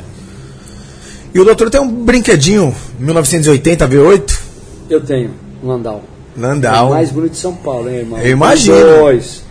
Comprei. Esse, esse carro, na verdade, veio aí. É, uma parada de um amigo meu que queria um Landau, porque eu sempre tive um sonho de ter uma Suzuki noventinha, que era do meu tempo de 1972, e eu tive. E aliás, quem me arrumou ela foi o Fábio Bop, que ele tinha uma abandonada e eu, eu restaurei. Estava jogada na praia. Ficou maravilhosa. E um Landau, porque um pai do amigo meu tinha um. Aí esse Landau estava num 17 anos parado na Peixoto Gomide, que o pai deu para o filho, estava lá. E aí eu achei esse carro, arrumei esse carro. É, pensa num carro. Restaurou ele inteiro? Andar na rua é que nem uma Ferrari, todo mundo olha. Não, o restaurante é só detalhes, ele estava todinho parado. Ah, já tava nada. pronto? Porque ele estava parado, no- não ficou no tempo, não ficou na. ficou dentro de uma garagem. Só tinha batidinha de porta, ficou muito tempo parado, uns pivô de roda, troquei tudo, escapamento, limpeza de carburador, ar-condicionado. Coloquei uns pneus novos, porque não tem jeito, o pneu fica quadrado. E o resto foi um polimento, irmão. E o carro tá aí andando, que é onde passa todo mundo fica Ah, imagino. é, é o meu xodó. Não vendo. não- nem posso. Isso. Eu falo que foi herança de família, né? Que na verdade quando eu comprei meu pai estava aí ainda e deu para minha filha. Aí eu é que uso, é meu e. quer dizer, Eu tenho que ficar, ficar para minha filha, para meu filho. Mas Já tem tá algum outro dela. antigo sem ser o Landau agora? Não, não, só tenho o Landau, que é o meu xodó, que é um carro que eu sempre quis e acabou caindo aí, caiu do céu. E, e, e pensa numa coisa que é toda original, ó, até o rádio Filco, eh, nunca ninguém acendeu um cigarro, tá lá o acendedor de cigarro. Eh, como antigamente se fumava dentro do carro, né? Sim. Eh, tudo cromado, tudo bonitinho. O banco de trás era ele e a velhinha que andava na frente, nunca sentou ninguém. Mas todo estofamento é de mola. É uma poltrona, às vezes a gente viaja com É ele. gostoso, né? É, aí agora eu dei uma. fiz um motorzinho, um pouco motor. é, quando esse senhor teve esse carro, o que, que ele fez? O motor, ele estava com vazamento, ele mandou fazer o motor arrumar. O cara que colocou não entendia, colocou o pistão do Maverick.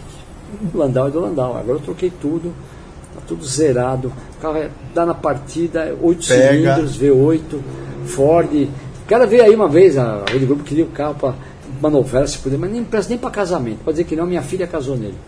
Presto para ninguém, ninguém dirige, ninguém faz nada. Não empresta, não aluga, Não não. alugo nada. É o xodó mesmo. É, e não é meu, não está em meu nome, então não é meu. Tá certo, é isso mesmo. E aí, Barbis? E aí é isso aí, né, pai? Que horas são, irmão? 10 pras 10. Horário de Brasília, né, Barbinha? Já tá. E os desmanches? Qual que é a sua opinião sobre os desmanches? Ah, o, o Geraldo Alckmin fez uma lei boa, que aliás foi a Assembleia que fez.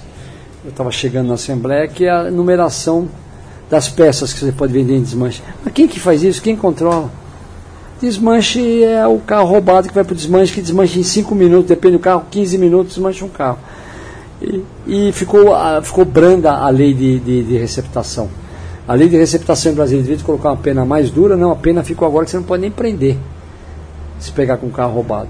A não ser que o carro seja produto e que seja reconhecido, senão a receptação ficou fraca. Antigamente o cara ficava preso, agora não fica mais. Então eu acho que é, é, nós não temos poder de fechar, mas a prefeitura tem. Então a maioria dos desmanches tem que ser fechados. E aqueles que são oficializados, que trabalham dentro da lei, que são pouquíssimos, mas tem, que deixem funcionar. Tinha que ter uma fiscalização aí é municipal, né? Municipal, não, estadual também tem, o Detran também faz, mas acho que tem que ser mais rigoroso. Tinha delegacia de desmanche, mas com essa lei nova que foi feita eh, no governo Geraldo Alckmin, tirou um pouco do poder da polícia. Ficou mais fiscalização ah, do Detran em peças e da prefeitura. Ah, então Quando não arde para ir para cadeia, irmão, não tem jeito. dá um jeito. O que, que você acha sobre a maioridade penal? Eu sou a favor de 16 anos vá preso. 16 anos ele já vota, já transa, já mata, já rouba. Por que não pagar a pena? Abaixo disso não.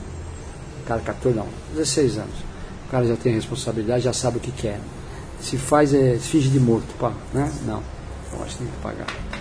Só a favor. É isso aí. Barbinha, mais alguma pergunta? Eu Produção, tem mais alguma coisa aí?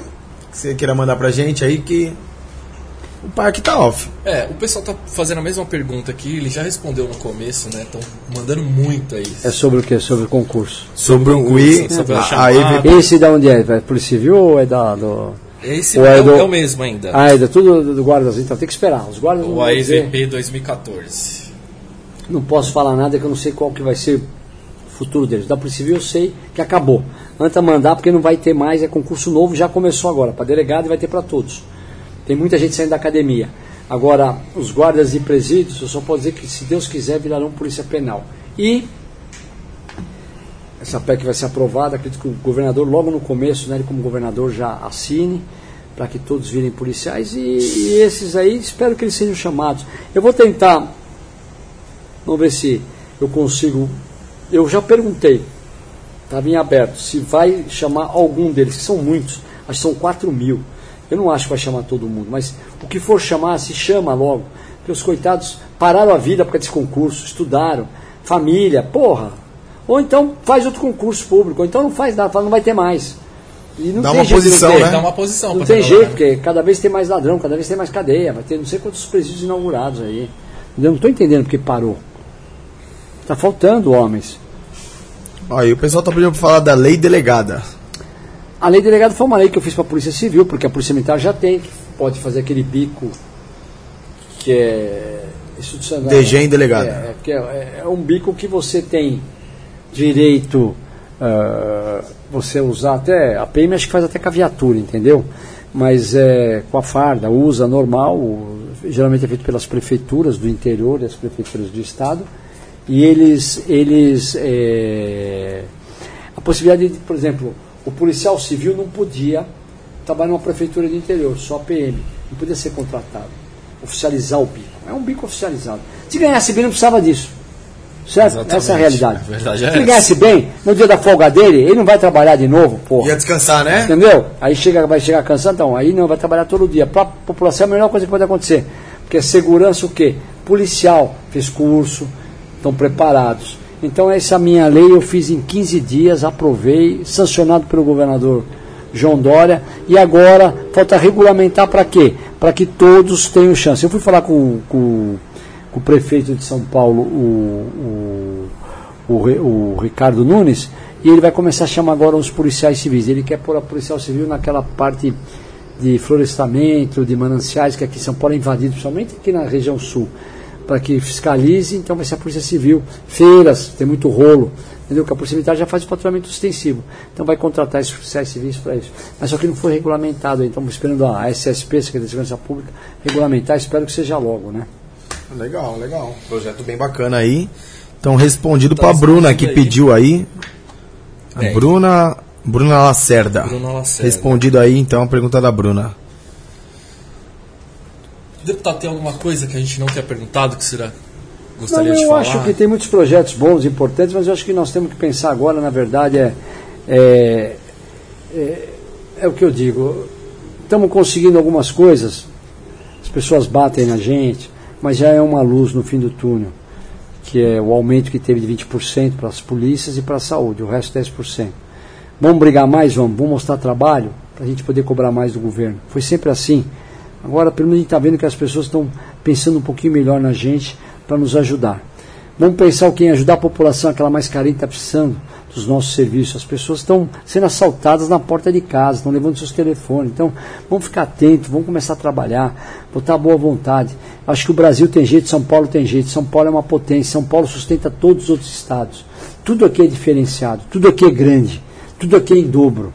E eu acredito que no Brasil, eu acredito que essa pandemia vai virar daqui a pouco, com tratamento, todo mundo não vai se morrer mais. Vai se criar uma gripe que não é uma gripinha, é uma gripe.